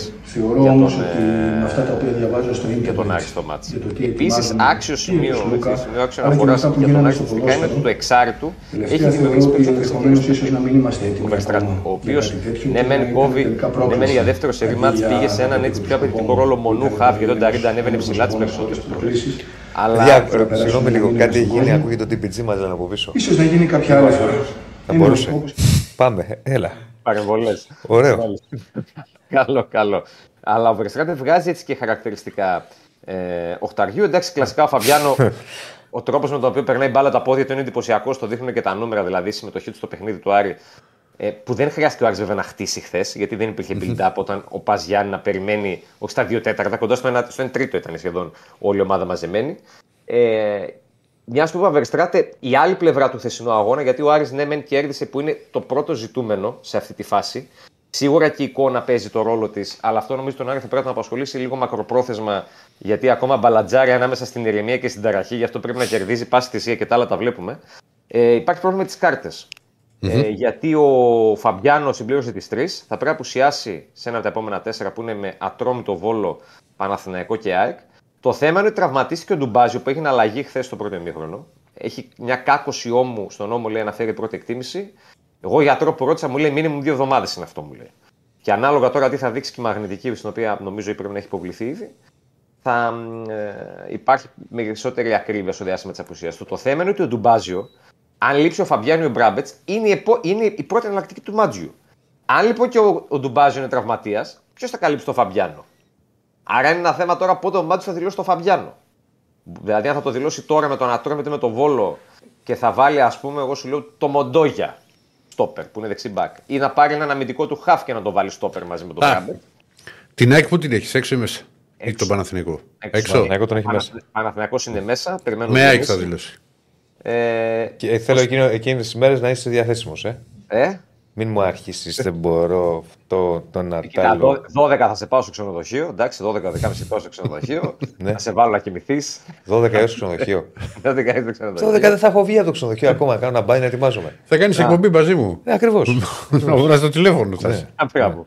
Ε, με την άλλη είναι πιθανό, ναι, γιατί μέχρι τότε μπορεί να γυρίσει και ο Δελιζήση. Ε, αλλά απ' την άλλη τώρα θα πει κάποιος. Είναι λίγο δύσκολο, είναι δικό μαχαίρι για το Μάτζιο. Γιατί και τα μάτσα αυτά τα δύο που έχει τώρα μπροστά του Άρης πρέπει να τα πάρει και τα δύο γιατί θα στρώσει πολύ παραπάνω τη βαθμολογική του κατάσταση. Αν όμως δεν το βάλεις με την ΑΕΚ, θα γυρίσει και θα του πούνε καλά. Ρε, φίλε, πάμε να παίζουμε στην ΑΕΚ τώρα και θα πάμε χωρίς τον Φαμπιάνο.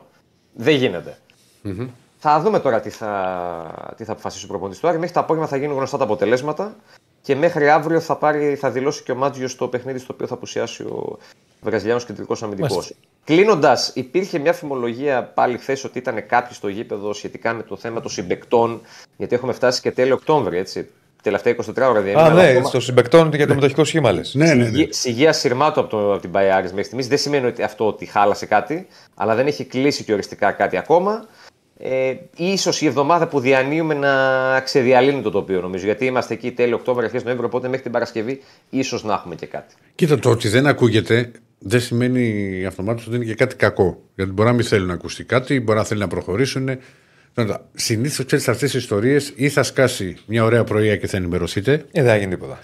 Ή θα τσουλάει και θα, το, θα λέμε τα ίδια και τα Χριστούγεννα και την Πρωτοχρονιά. Εγώ θεωρώ ακριβώς. το ότι δεν ακούγεται, θεωρώ ότι οι σοβαρές δουλειές δεν ε, διαφημίζονται Έτσι, και δεν έτσι, ακούγονται πολύ. Είμαι αυτή- Και νομίζω ότι αυτό το, το αντιλαμβάνονται και όλοι.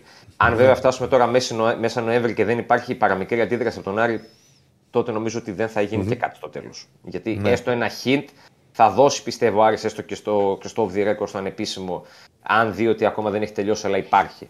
Αλλά είναι, είναι μέρες που είτε, είτε, είτε στη μία είτε στην άλλη θα δούμε τώρα που θα κάτσει η μπύλια σε αυτό το κομμάτι. Μάλιστα. Ωραία, κύριε Νίκο, μας ευχαριστούμε. Να είσαι καλά, Νίκο. Θα τα πούμε πάλι αύριο. Να Καλή είσαι καλά. εβδομάδα. Καλή εβδομάδα στη εβδομάδα. Θεσσαλονίκη στο Νίκο Παπαδόπουλο. Αυτά και από το ρεπορτάζ. Άρη. Λοιπόν, ανοίγουμε γραμμές 2-10-22-05-444.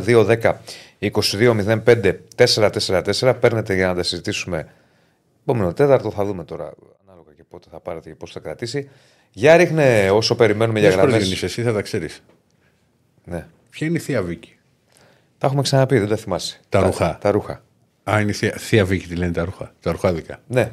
Η μία από τις πολλές. Εγώ είμαι με θεία ζωή.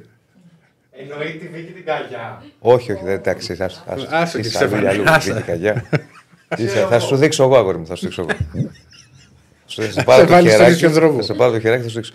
Εγώ είμαι με θεία ζωή. Γιατί; Στηρίζω θεία ζωή. Ε, στηρίζω θεία ζωή περισσότερο. Συμπαθείς. Τι πουλάει η Θεία Ζωή; Ρούχα, τι να πουλάει.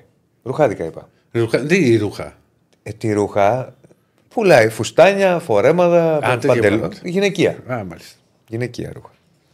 Λοιπόν, μάλιστα. Είμαστε, εγώ είμαι με θεία ζωή. Και Θεία. δηλαδή είναι η με Θεία ζωή. Ζωή. Δεν Η θα Θεία τη Ζωή, λέω η Θεία θεία. Βίκη. Είναι η ζωή, είναι πολλές. Από άχι. Γιατί Είναι, κάνουν, Μαρία. κάνουν live και που λένε τα ρούχα live; Ναι, ρε. Μάλιστα. Πώς κάνεις συλλάγη και λες για τα αθλητικά, αυτές πουλάνε ρούχα. Σωστό. Καταλαβες. Λοιπόν, μέχρι να ε, πάρει ο πρώτος 2-10-22-05-444, βλέπω ζητάτε Αναστάση και ζητάτε και, Να σα βγαίνει ποτέ. και Μάκη. Ε, μέχρι να πάρουν, ε, παίρνετε τηλέφωνο, συζητάμε ό,τι θέλετε. Βάλε λίγο να δούμε τα αποτελέσματα Ναι, ναι. και τη βαθμολογία. Μπράβο. Ε, εδώ τα βρίσκουμε. Λέει: Έχουμε γραμμή, έχουμε γραμμή και ταυτόχρονα μόλις βγάλουμε και τη γραμμή έχει αναφέρον τα αποτελέσματα και η βαθμολογία να παίζει. Δύο γραμμές έχω. Για να δούμε. αν Πάμε. θα λειτουργήσει. Χαίρετε. Χαίρετε. Χαίρετε. Χαίρετε. Τι κάνετε; Μάκη, εσύ. Όχι. Μάκη, εσύ είσαι. Καλημέρα σας κύριε. Έλα, Μάκη, δεν σου είπα εγώ, Μάκη. Δεν το καταλαβαίνω. Με τίποτα. Ε, έτσι λέει ο, ο ρεπόρτερ του Ολυμπιακού που βγαίνει στους, το πρωί. Ναι, Ο Σταματέλος. ναι. Λοιπόν, Πάντως είναι εντελώς διαφορετική η φωνή σε σχέση με το ραδιόφωνο, ξέρεις. γιατί έχω Όχι, ανοιχτή όχι. ακρόαση Δεν το, δεν το Και κατάλαβε. Ε, δεν το κατάλαβα. Τέλος πάντων. και από κινητό, Μου βάζεις ενώ, και χέρι. ενώ από το σπίτι μιλάω από το σταθερό. Ίσως γι' αυτό. Μμμ. Και επειδή είδα ότι δεν έχετε ε, ακροατές, έχετε. Ε, ε, ακροατή που να συμμετέχει στην εκπομπή δεν έχετε. Γι' αυτό Τώρα και- είσαι ο πρώτος που βγήκε, έχουν πάρει άλλοι τρει-τέσσερι Α, που έχουν πάρει. λοιπόν, στην θα είμαι αναμονή. σύντομος, θα είμαι Περιμένετε όσοι είστε στην αναμονή. Θα είμαι Έλα, σύντομος, Μάκη. φίλοι μου. Λοιπόν, Ναι. είδα τον Μπέλ, καλά τον Μπέλγαμ τον έχω δει και εδώ μου αρέσει σούπερ. Το, το πρώτο γκολ που έβαλε η Ρακλή χτες ήταν μύτο. Γιατί το Ποιος, λέω, για, ποιο, για ποιο λέμε; Μπέλιχαμ. γιατί το Α, λέω, ναι. Για γιατί το φορτούνι θα το πει. γιατί το λέω αυτό; Γιατί Το μύτο του ό- φορτούνι. όποιος ξέρει μπάλα μπορεί να σουτάρει με οποιονδήποτε τρόπο. Με οποιονδήποτε τρόπο. Και το δεύτερο Σωστό γκολ- είναι αυτό που λες. Ναι, το δεύτερο είναι με το καλάμι. Τέλος πάντων. Εγώ του βγάζω το καπέλο αυτού νου του παιχταρά. Θα γράψει. Α, νόμιζα, ιστορία. νο, νόμιζα ότι μπορούσα να ακούσω κανένα ποιο ποιος θα είναι αυτός τώρα, ποιος Μπελίχαμ. Καλά, Ηρακλή, εγώ πε, Βλέπω μπαλίτσα Ηρακλή. Που λέγε και ένας μεγάλος, ο οποίος δεν ζει. Πάμε τώρα στο, στο παιχνίδι σήμερα. Θα Ναι. σου βγάλω το καπέλο Ηρακλή, εάν παίξει τεσάρι ο Παπα-Νικολάου. Παπα-Νικολάου και αντιμετωπίσει το Μήτογλου. Τότε πράγματι θα βγάλω, θα πάρω, έχω καπέλο, θα βγάλω μια φωτογραφία με την ώρα που θα βγάλω το καπέλο και θα στη στείλω. Ξέρεις τι, κα- ξέ- ξέρεις τι, τι λάθος κάνεις. Το θέμα δεν είναι ο Παπα-Νικολάου θα παίξει το Όχι. 4. Πολλές φορές για να μαρκάρει κυρίως ας πούμε π.χ. μπορεί το Χουάντσο ο Μίτογλου είναι διαφορετικός στυλ παίχτης. Ναι, αλλά δεν μπορεί να παίζει βάζεις τα- τον Παπα-Νικολάου σε- Εγώ- με όλα τα τεσσάρια του κόσμου να μπορέσει να τα μαρκάρεις. Εγώ σου είπα για τον εγχώριο. Για τον Ναι. εγχώριο Όχι, τεσάρι. σου λέω έχουν διαφορετικά χαρακτηριστικά οι Εννοείται. κάθε. Α πούμε, π.χ. ο Εννοείται. Χουάντσο είναι ένας παίκτης ο οποίος παίζει περισσότερο με τον Το Ασουτάρι. λέω με την έννοια ότι οι τεσσάρια σε στυλ Μητογλου δεν μπορεί να τα, να τα αντιμετωπίσει με αυτό το Πρώτα απ' πνεύμα. όλα Πάω τώρα θα στο παίξει. ποδόσφαιρο. Ο, Πί, ο Πίτερς θα είναι αυτός ο οποίος θα παίξει και σε κάποια στιγμή θα μπει ο Παπα-Νικολάου στο 4 με τον Πρασδέκη στο 3. Λοιπόν, πάω, πάω, το- πάω τώρα στο ποδόσφαιρο. Ο Μαρτίνς με άκουσε, ο Μαρτίνες με άκουσε την άλλη φορά, ο Μαρτίνες. Ναι, σε Έβαλε άκουσε. τρία Άκουγε γκολ, μ' άκουσε. το Πομάκης. Έβαλε και τρεις επίθεση που είχα πει και πήγαμε σούπερ. Λοιπόν, σήμερα θα του πω πάλι τη σύνθεση. Τρεις στο κέντρο πάλι. Επαναλαμβάνω, τρεις στο κέντρο. Και μπροστά, μακριά από το Μασούρα. Και θα πω τι θα παίξουνε. Ποντένσε. Μμ. Ποντένσε. ε, Σολμπάκεν. Ελκαμπή. Μμ. Είμαι τώρα μεταξύ Σολμπάκεν και σκαρα... Σκράπαλο, Σκάρπα. Συγγνώμη, έτσι. Και με- πείτε σε, και ρε. Σκάρπα. Όχι, όχι, του φύγε. Πείτε Ξέρω, στο ξέρω λέει πότε και το τον κάνει. κάνει Μου- μου ότι. έφυγε, μου Όχι, έφυγε ξέρω τώρα. πότε το κάνει. Όχι, Γι' αυτό είμαι μου- ήρεμος. Μου έφυγε. Α, Θα το έλεγα καθαρά και εξάστερα μα ήταν. Και Γιώβετιτς υπάρχει περίπτωση να παίξει στην κορυφή, να ξέρεις. Μαζί σου. Δεν διαφωνώ σε αυτό. Είτε ο Ελκαμπή το Γιώβετς. Αλλά θέλω τρία χαφ. Και μακριά από το Μασούρα. Γιατί, Γιατί δεν δημιουργεί. Εγώ θέλω παίχτες να δημιουργούν οι Ηρακλή μου. Άρα όχι Μασούρας. Ναι, παίζει δεύτερος επιθετικός όμως ο Μασούρας. Να σου πω, Μάκη, να σε ρωτήσω κάτι. Αν ήσουν τεχνικό διευθυντής στον Ολυμπιακό, λίγη Ναι. το συμβόλαιο, δεν λίγη, του Μασούρα; Ορίστε. Ναι. Λίγη το συμβόλαιο του Μασούρα. Το ανανεώνεις ή όχι; Όχι. Όχι, οκ. Όχι. Α, και τελε- μία. Και με τα δύο χέρια το ανανεώνω. Εγώ, εσύ και με τα πόδια μαζί. Λοιπόν, Έτσι. Ε, ε, μια συμβουλή στον κύριο Μαρινάκη. Κύριε Μαρινάκη, όσους παίχτες μας έχεις φέρει από την Νότιγχαμ, δεν έχει πιάσει κανένας. Κανένας. Δώσ' τους δανεικούς κάπου αλλού. Αφού να τους πληρώνουν οι άλλες ομάδες, να μην τους πληρώνεις εσύ. Και φέρεις τον Ολυμπιακό στη θέση τους κάποιους άλλους παιχταράδες. Καλή συνέχεια και συγγνώμη αν καθυστερήσω. Γεια σου, Μάκη. Γεια σου, Μάκη. Για πάμε παρακάτω. Επόμενη γραμμούλα. Ναι. Χαμήλωσε, φίλε μου, εσύ που πήρες. Καλησπέρα. Καλησπέρα. Χαμήλωσε μόνο, να σε ακούμε μόνο από το τηλέφωνο. Ναι, ναι, ναι, φυσικά. Το όνομά σου; Το όνομά σου και πρέπει να είσαι και μικρός. Ναι, μικρός είμαι, 12 χρονών. Κωνσταντίνος λέγομαι. Γεια σου, ρε 12 Κωνσταντίνε. χρονών. Ωραία, Κωνσταντίνε. Από πού τηλε... Δεν έχουμε σχολείο σήμερα, Κωνσταντίνε; Είμαι Σχολάσαμε; άρρωστος, Είμαι άρρωστος. Α, είσαι Α, περαστικά. περαστικά. Περαστικά. Από πού μας παίρνεις; Θεσσαλονίκη. Μπράβο, ρε Κωνσταντίνε. Για πες το. Μπέλιγχαμ θα βγει φέτος ο καλύτερος παίκτης στη Λα Λίγκα με διαφορά. Πες, εμείς έχει ξεκινήσει. Είναι πιθανό. Ναι. Χρυσή μπάλα, δύσκολο να ξέρουμε ακόμα. Πολύ είναι πιθανή. Χάλαν κακή αρχή φέτος. Σωστός είσαι. Τώρα να περάσω στον μπάσκετ. Εγώ είμαι Άρης. Ναι. Φέτος το πρωτάθλημα, λέω, στον μπάσκετ θα το πάρει ο Ολυμπιακός. Ναι. Και ο Παναθηναϊκός είναι καλή ομάδα, αλλά είναι πολλοί παίκτες πρέπει να δέσουν. Δεν είναι έτοιμοι ακόμα όλοι. Αυτό ήθελα απλά να μιλήσω. Να είσαι καλά, έκανε. Γεια Να σου. είσαι καλά. Να είσαι Ποδόσφαιρο. καλά. Ποδόσφαιρο σε ρωτάει ο κ. Στέφανος ποιος θα το πάρει. Ποδόσφαιρο είναι πολύ δύσκολο. Ο Ολυμπιακός είναι πολύ καλός φέτος. Παναθηναϊκός, ΑΕΚ. Ο Πάοκ είναι ανεβασμένος. Εμείς δεν θα πάρουμε ούτε τετράδα, δεν θα μπούμε. Από πέμπτη, από πέμπτη και κάτω. Ρεαλιστής. Ε, αφού δεν έχουμε ομάδα φέτος. Κωνσταντίνος. Να είσαι καλά, αγόρι. Εντάξει, μου. Να είσαι Κωνσταντίνε. καλά. Καλή συνέχεια. Σε ευχαριστούμε πάρα πολύ. Να είσαι καλά, ευχαριστούμε που πήρες. Παρατήρησε κάτι. Έλα. Ναι, εντάξει, ούτε άλλο θα μιλήσουμε τώρα. με το- Τι μίλησε ο Πιτσυρικά. Διεθνή η πρώτη. Ναι, ναι. Η ΕΦΠΕ. Έτσι είναι. Ε, αφού... Εμείς, ας πούμε, 12 χρονών. Κοίτα, είναι και Άρης. Καλά, τι σημασία γι' αυτό; Αν η ομάδα του πρωταγωνιστούσε και πήγαινε για πρωτάθλημα, το πρώτο πράγμα που θα μιλούσε θα ήταν για πρωτάθλημα. Δεν είμαι τόσο. Εντάξει, τώρα είναι και. Εμείς, ας πούμε, τότε πάντα λέγαμε. Έχει μπει. Ε, κοίτα, στην ηλικία τη δική μου, εγώ δεν μπορούσα να βλέπω Ρεάλ κάθε μέρα.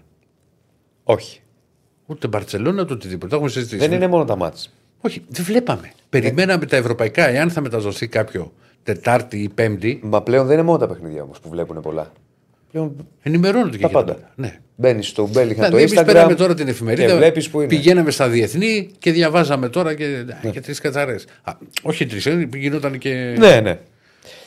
Λοιπόν... Α, μας δείχνει τη- το πρωτοσέλιδο της ΕΚΙΠ για τον προπονητή της της Λιόν. Φοβερά πράγματα. Εν τω μεταξύ, έχει σπάσει το... ε, όταν φτάνει το πούλμα στο γήπεδο. δεν Τι, ο είδες- τίτλος... Αιδία και ντροπή είναι ο τίτλος. Αιδία και ντροπή. Δεν ξέρετε γαλλικά, κύριε Δεσίλα. Όχι, όχι, ξέρεις. Κάνω. Εσύ ξέρεις, κύριε Δεσίλα. Δεν ξέρω κύριε- γαλλικά, όχι. Δεν ξέρω γαλλικά, όχι. Γαλλικά και πιάνω δεν είναι. Εδώ ξέρω Ιταλικά. Αιδία και ντροπή είναι ο τίτλος λοιπόν της ΕΚΙΠ. Με τη φωτογραφία του προπονητή. Φίλε, βλέπεις ότι έχει αρχίσει και ξεφεύγει εντελώς η κατάσταση τώρα. Δηλαδή, το- η Μαρσέγια έκανε τι; Με την ΑΕΚ τη γιορτή, το ένα το άλλο. μα- Και πολύ καλά κάνανε. Και σε τρεις μέρες έρχεται η Λιόν και της αλέζω να δοξαστώ. Έτσι με τον Πάοκ, δεν θυμάσαι τι έχει γίνει. Μα έχει Πάοκ. Ναι, κατάλαβα. Ναι, βέβαια, πώς δεν θυμάμαι. Δεν- δεν- Δεν βρίσκω λογική σε αυτό το πράγμα. φίλε. Αλήθεια σου λέω. Δεν μπορώ να βρω λογική. Δεν μπορώ να σκεφτώ έτσι. Δεν μπορώ να σκεφτώ τώρα να πάρω ας πούμε, να πετάω πέτρε στο πούλμαν, ας πούμε. Εγώ θέλω να πω και κάτι άλλο. Παίζουν πια ελληνική εφημερίδα. Εντάξει, όχι, μάλλον μην είμαι υπερβολικός. Όχι, Κάποιε θα θα έμπαινε, έβγαιναν. θα έμπαινε, θα Κάποιες έμπαινε. θα έβγαιναν. Σε τέτοιο σκηνικό, ας πούμε. Κάποιε θα έβγαιναν. Αλλά έχουμε Δεν θα φτάσει και μπορούσε σε να αυτό πεις, το γιατί επίπεδο. Πρέπει να κάνεις τα πάντα. Έχουμε, έχουμε ακούσει τα πάντα στην Ελλάδα. Αλλά σε αυτό το. Ξαναβάλω το, ξαναβάλω το. Τώρα εδώ Άστο, μιλάμε, τώρα ο άνθρωπος έχει τραυματιστεί σοβαρά. Υπάρχει, υπάρχει και αυτή είναι η μία φωτογραφία. την Είναι και μια άλλη που είναι εξαπλωμένος, άμα το δεις. Γιατί έχει φάει προφανώς την πέτρα και όλα τα τζάμια που έχει σπάσει, επειδή είδα το πούλμαν πώς πήγαινε. Είναι εκεί που συνήθως κάθονται οι προπονητές. Ξέρεις στις ομάδες. Δηλαδή, ε, δεν είναι μόνο λίγο. Και σε εμάς έχει ξεφύγει γενικά η κατάσταση. Και μην λέμε τώρα ότι έγινε ένα καλό τέρμπι ή τι θα γίνει και δεν ακούσει και τίποτα και μπράβο και πρέπει να Τέλος είναι πάντων, έτσι. δεν θέλω να πω περισσότερα γιατί θα μου λένε ότι πάλι ανεβάζω τους τόνους κτλ. Είναι μια κατάσταση γενικά στην οποία πάρα πολλοί έχουν μερίδιο Εντάξει, βγάλει το ευθύνης. και Στέφανη, γιατί βλέπω και κάποιοι δεν το. Παιδιά, το καταλαβαίνω ότι είναι, βι- είναι η εικόνα σκληρή, αλλά ε, ε, κάποιες φορές θα πρέπει. μ, Εγώ είμαι υπέρ της άποψης ότι όταν ενημερώνεις τον κόσμο, κάποια πράγματα πρέπει να τα δείχνεις. Δεν σου λέω εγώ να δείχνεις τώρα μικρό άνθρωπο και. Μα δεν είπα- δεις το χόκι τι έγινε. Το- πω, πω, πω, πω. Με το. Ε, τι δηλαδή, να με την δεις. ίδια λογική δεν θα βλέπαμε και ποτέ βίντεο από πολέμους. Εντάξει, αλλά τώρα. Ε, καταλάβατε. Και στο χόκι όμως που ήταν. είναι- Ε, δεν, εγώ δεν μπορώ, δεν έχω πατήσει play. Και είναι γενικά και το άθλημα αυτό. Που, που επιτρέπει το Χόκι, ξύλο. Πάγο επιτρέπει το ξύλο Α. και γίνεται λίγο χα, χαμούλης. Και ο, ο, το όλα Μα αυτά που πετάνε φοράνε- όλα και αρχίζουν και παίζουν ξύλο. Δεν το έχω καταλάβει εγώ ποτέ αυτό. Ναι. Και το αφήνουν δηλαδή, οκ, προχωράμε. Ναι, τι, αυτό τι άθλημα είναι τώρα για να το καταλάβω. Δεν ξέρω κι εγώ. Και είναι ωραίο. Μ' αρέσει το χόκι. Μα τι ωραίο που να παίζουν ξύλο. Ό,τι έτσι που παίζουν στον πάγο που τους βλέπεις. Κίνδυνο πολύ. εκεί. Δηλαδή με τα κιλά τα δικά μου και δεν ανοίγει ο πάγος, ξέρεις εκεί και δεν σπάει. Δεν είσαι εσύ για χόκι. Γιατί; Δεν γίνεται. Γιατί δεν είμαι εγώ για χόκι. Δεν είσαι εσύ για τέτοια πράγματα. Σαν για να βλέπεις το χόκι, να κάτσει να το βλέπεις. Ναι. Έχουμε γραμμή. Όχι καλά. Γιατί κάτι Όχι. άκουσα. Όχι, ρε, η τσάτη ήταν. Α. Εδώ τα ξέρω, το έχω καταλάβει εγώ. Α, και- νόμιζα δηλαδή, ότι και- κάτι- Και εσύ τώρα άκουσες. Είναι άλλο. Κλινγκ κλινγκ είναι η γραμμή. Εντάξει, έχουν φτάσει και το και ουσιαστικά και στο τέλος. Πώς πάει και το Πολ, να το δούμε λίγο. Να δούμε και τα δύο. Λοιπόν. Ε. Έχουμε μια γραμμή, ναι. Ποιος θα, ποιο θα είναι το αποτέλεσμα του ντέρμπι. Έχουμε δύο γραμμές, βλέπω. Μία. Μία. μία. Πάμε στο Χαίρετε. Φιρέλ. Χαίρετε. Μας ακούτε; Ναι, καλησπέρα. Καλησπέρα. Καλησπέρα. Τι κάνουμε, Γιάννη Τσάκη. Γεια σου, Γεια σου, Γιάννη. Ε, να πω δύο πράγματα για το σημερινό παιχνίδι. Καταρχάς, Μμμ. εντάξει, χαρήκαμε ότι γύρισε ο Γκατσίνοβιτ. Πολύ θετικό αυτό, αλλά δύσκολα πιστεύω ότι θα πάρει πάνω από 30 λεπτά μάτς. Έχει λογική αυτό που λες. Ναι, ναι, εντάξει, κάπου εκεί είναι. Βέβαια είναι που δεν χρειάζεται μεγάλο κομμάτι από θεραπεία. Το έχει δείξει τις δύο προηγούμενες φορέ που μπήκε, δηλαδή μπαίνει κατευθείαν με τα γκάζια στα κόκκινα. Ε, θέλει πολύ καιρό, αλλά εντάξει, σήμερα είναι ιδιαίτερο παιχνίδι και πολύ σημαντικό βαθμολογικά. Γιατί έτσι όπω έγινε το μάτι του Καραϊσκάκη, τώρα πρέπει να. Η ΑΕΚ αυτή τη στιγμή δηλαδή πρέπει να καλυφθεί και από Παναθηναϊκό και από Ολυμπιακό. Και είναι το τελευταίο δύσκολο μάτσο του πρώτου γύρου. Οπότε σήμερα είναι δύο φορές πιο σημαντικό. Πιστεύω. Γι' αυτό και το θεωρώ ψηλοσίγουρο. Δηλαδή θα έχει κάνει, θα έχει κάνει πολύ καλή προετοιμασία ο Αλμέιδα πάνω στο μάτσο. Πώς το βλέπεις το παιχνίδι, πώς βλέπεις να. Να Εντάξει, η ΑΕΚ εξελίσσεται. συνήθω τρώει γκολ. Βέβαια, ένα άλλο που θέλω να πω, γιατί συζητάγαμε και πιο πριν και άλλες μέρες τα πέντε πέναλτι ας πούμε, που έχει φάει στην Ευρώπη. Άμα εξαιρέσουμε, α πούμε, το ένα. Πέντε, Ναι. Τα έξι, ναι, βάσει τα έξι. Ρε παιδάκι, ήθελα να ξεκινήσω να πω ότι τρώει γκολ γενικά η ΑΕΚ. Στα μάτια της τρώει γκολ, αλλά το ένα πέναλτι με τον Άμραμπατ δεν είναι. Τα άλλα δύο τα έφαγε με αμυντικό δίδυμο Σιμάνσκι ή Μίτογλου. Οπότε από τα πέντε πέναλτι, τα δύο ήταν σε, σε πραγματική άμυνα, σε πραγματική ροή αγώνα και κανονικά πέναλτι. Οπότε δεν το θεωρώ τόσο μεγάλο πρόβλημα. Δηλαδή βλέπω να κρατάει το 0 η ΑΕΚ σήμερα. Όχι, Μου εγώ το κουτίβεται, κοιτάζω έχουν που- πάρει που ρυθμό. έχω- Εγώ έχω πει, Γιάννης είπαμε, Γιάννη μου, ότι Γιάννη, από την Γιάννη. αρχή της σεζόν, άμα δεις, η ΑΕΚ δέχεται γκολ και σε, και σε εύκολα θεωρητικά παιχνίδια. Δηλαδή θα δέχεται γκολ με τον Ατρόμητο. Ε, σε, σε άλλα μάτς με τον Βόλο είχε δεχτεί δύο γκολ που είχε λήξει 2-3. Γενικά το έχει εύκολα. Το να Εντάξει, αυτό μαζέψει με τον γκολ από τα Βόλο δίχτυα. πάλι, ας πούμε, η ΑΕΚ ήταν με παίχτη λιγότερο, αν θυμάσαι. Εντάξει, δηλαδή, όλο αν κάτι πιάσει το ξέρεις- μάτς 1-1, στα μάτς που έχει δεχτεί γκολ η ΑΕΚ, α- ε, άμα τα δεις αγωνιστικά, πάντα υπήρχε ένα σοβαρό θέμα στην ΑΕΚ. Στα περισσότερα μάτς. Δηλαδή, ένα μάτς που να είναι αρτιμελής τελείως η ΑΕΚ, δεν έχει υπάρξει φέτος που να μην έχει απουσίες και ειδικά αμυντικά. Δηλαδή αυτό πιστεύω ότι σήμερα Θα πας είναι γήπεδο; το πρώτο μάτς που βλέπουμε βίντα μου κουντί όντως να έχουν πάρει ρυθμό. Όντως ο Στάνκοβιτς, άσχετα με αυτό που έκανε, εντάξει, σε όλους μπορεί να γίνει το λάθος που έκανε ο Στάνκοβιτς, σε ρυθμό παραμένει. Και στο παιχνίδι που έκανε με τη Μαρσέη, ας πούμε, τη βλακεία, μέχρι να κάνει τη βλακεία ήταν απίστευτος. Πάλι για MVP πήγαινε, ας πούμε. Δεν βλέπω δηλαδή εγώ το γκολ γκολ σήμερα τόσο πολύ. Πιο πολύ πάω στο over και άσο. Γήπεδο θα πας; Και over, over εννοείται. και άσο δηλαδή. Δηλαδή Θα μιλάς πας. για, για 3-0 αφού δεν βλέπεις γκολ γκολ. 3-0, κάπως έτσι. Δηλαδή, ναι. Ή μπορεί να Πάρα λέει παιχνίδια. ο- over ή άσο. Όχι, over και άσο. Α, over και άσο. Ε, Άρα από 3-0. Ναι. Από 3-0. Εντάξει, ρε παιδάκι, Έγινε, μου, Γιάννη. φίλε, πάλι, μπορεί να φάμε και ένα γκολ. Δεν ξέρω τι γίνεται. Μπορεί να έρθει και 3-1. Εντάξει, δεν πειράζει, το δεχόμαστε. Έγινε, να είσαι καλά. να είσαι Ευχαριστώ, καλά. καλή συνέχεια. Να είσαι καλά γιατί πρέπει να κλείσουμε. Πρέπει και να έχεις δίκιο ο φίλος κλείσουμε, γιατί το είδα. Εδώ που λέει έχει ξεφύγει ο κόσμος. Για πρώτη φορά στα χρονικά έχει πέσει ξύλος στι εξέδρε του Grand Prix στο Μεξικό. Γιατί έγινε αυτό; Ε, Δεν ξέρω, ένας θα πήγε εκεί, είδε κάποιος με φανέλες Ferrari και όρμησε. Σοβαρά τώρα. Ναι, και τον πιάσαν από πίσω, το κάνει κεφαλοκλειδώματα. Υπάρχει Μιλάς βίντεο. σοβαρά τώρα. Ναι, σου λέω, παιδί μου. Φοβερά πράγματα. Το Πολ, πες μας και κλείνουμε, κύριε Στέφανε. Λοιπόν, στο Πολ ποιος θα, ποιο θα είναι το αποτέλεσμα του Derby ΑΕΚ ΠΑΟΚ. Θα κερδίσει η ΑΕΚ 31%, θα έρθει η Σοπαλία 31%, θα κερδίσει ο ΠΑΟΚ 26%, θα κερδίσει το άθλημα 12%. Like, subscribe, πάμε τα σχετικά. Κάντε Έγινε. like στο βίντεο, ευχαριστούμε πάρα πολύ. Θα τα πούμε πάλι αύριο. Θα έχουμε πολλά να πούμε αύριο. Μπάσκετ, ποδόσφαιρα. Άσε, Έχουμε πράγματα σήμερα. Με full αναλύσεις. Ε, οπότε να πω ότι το πρόγραμμα σου Μπεταράζ για ρίξε μου πάλι να το δω και Στέφανε αναλυτικά. Να το δεις, Συνεχίζεται Γιάννη, κανονικά 4-6 Τσάρλι Μπολ με ανοιχτές Α, νωρίτερα σήμερα ο Τσάρλι, να το πούμε στα παιδιά. Γιατί μην έχει τα μπερδευτούν. μάτς. Γιατί έχει τα μάτς, βεβαίως. 9.30-11 με ραγκάτσι και οτικάτσι και 11.30 μια μισή post game ανάλυση ΑΕΚ ΠΑΟΚ με Θοδωρή, με Αριστοτέλη και φυσικά με Κώστα Δύο με Κατσουράνη. τέσσερις τη νύχτα δεν έχει κάτι. Όχι. Ε.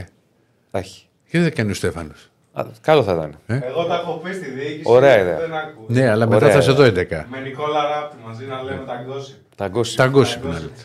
Λοιπόν, να είστε καλά, ευχαριστούμε πάρα πολύ. Να είστε Like καλά. στο βίντεο, subscribe στο κανάλι. Καλά μάτς να έχουμε σήμερα. Τα λέμε αύριο. Γεια σας, καλό απόγευμα.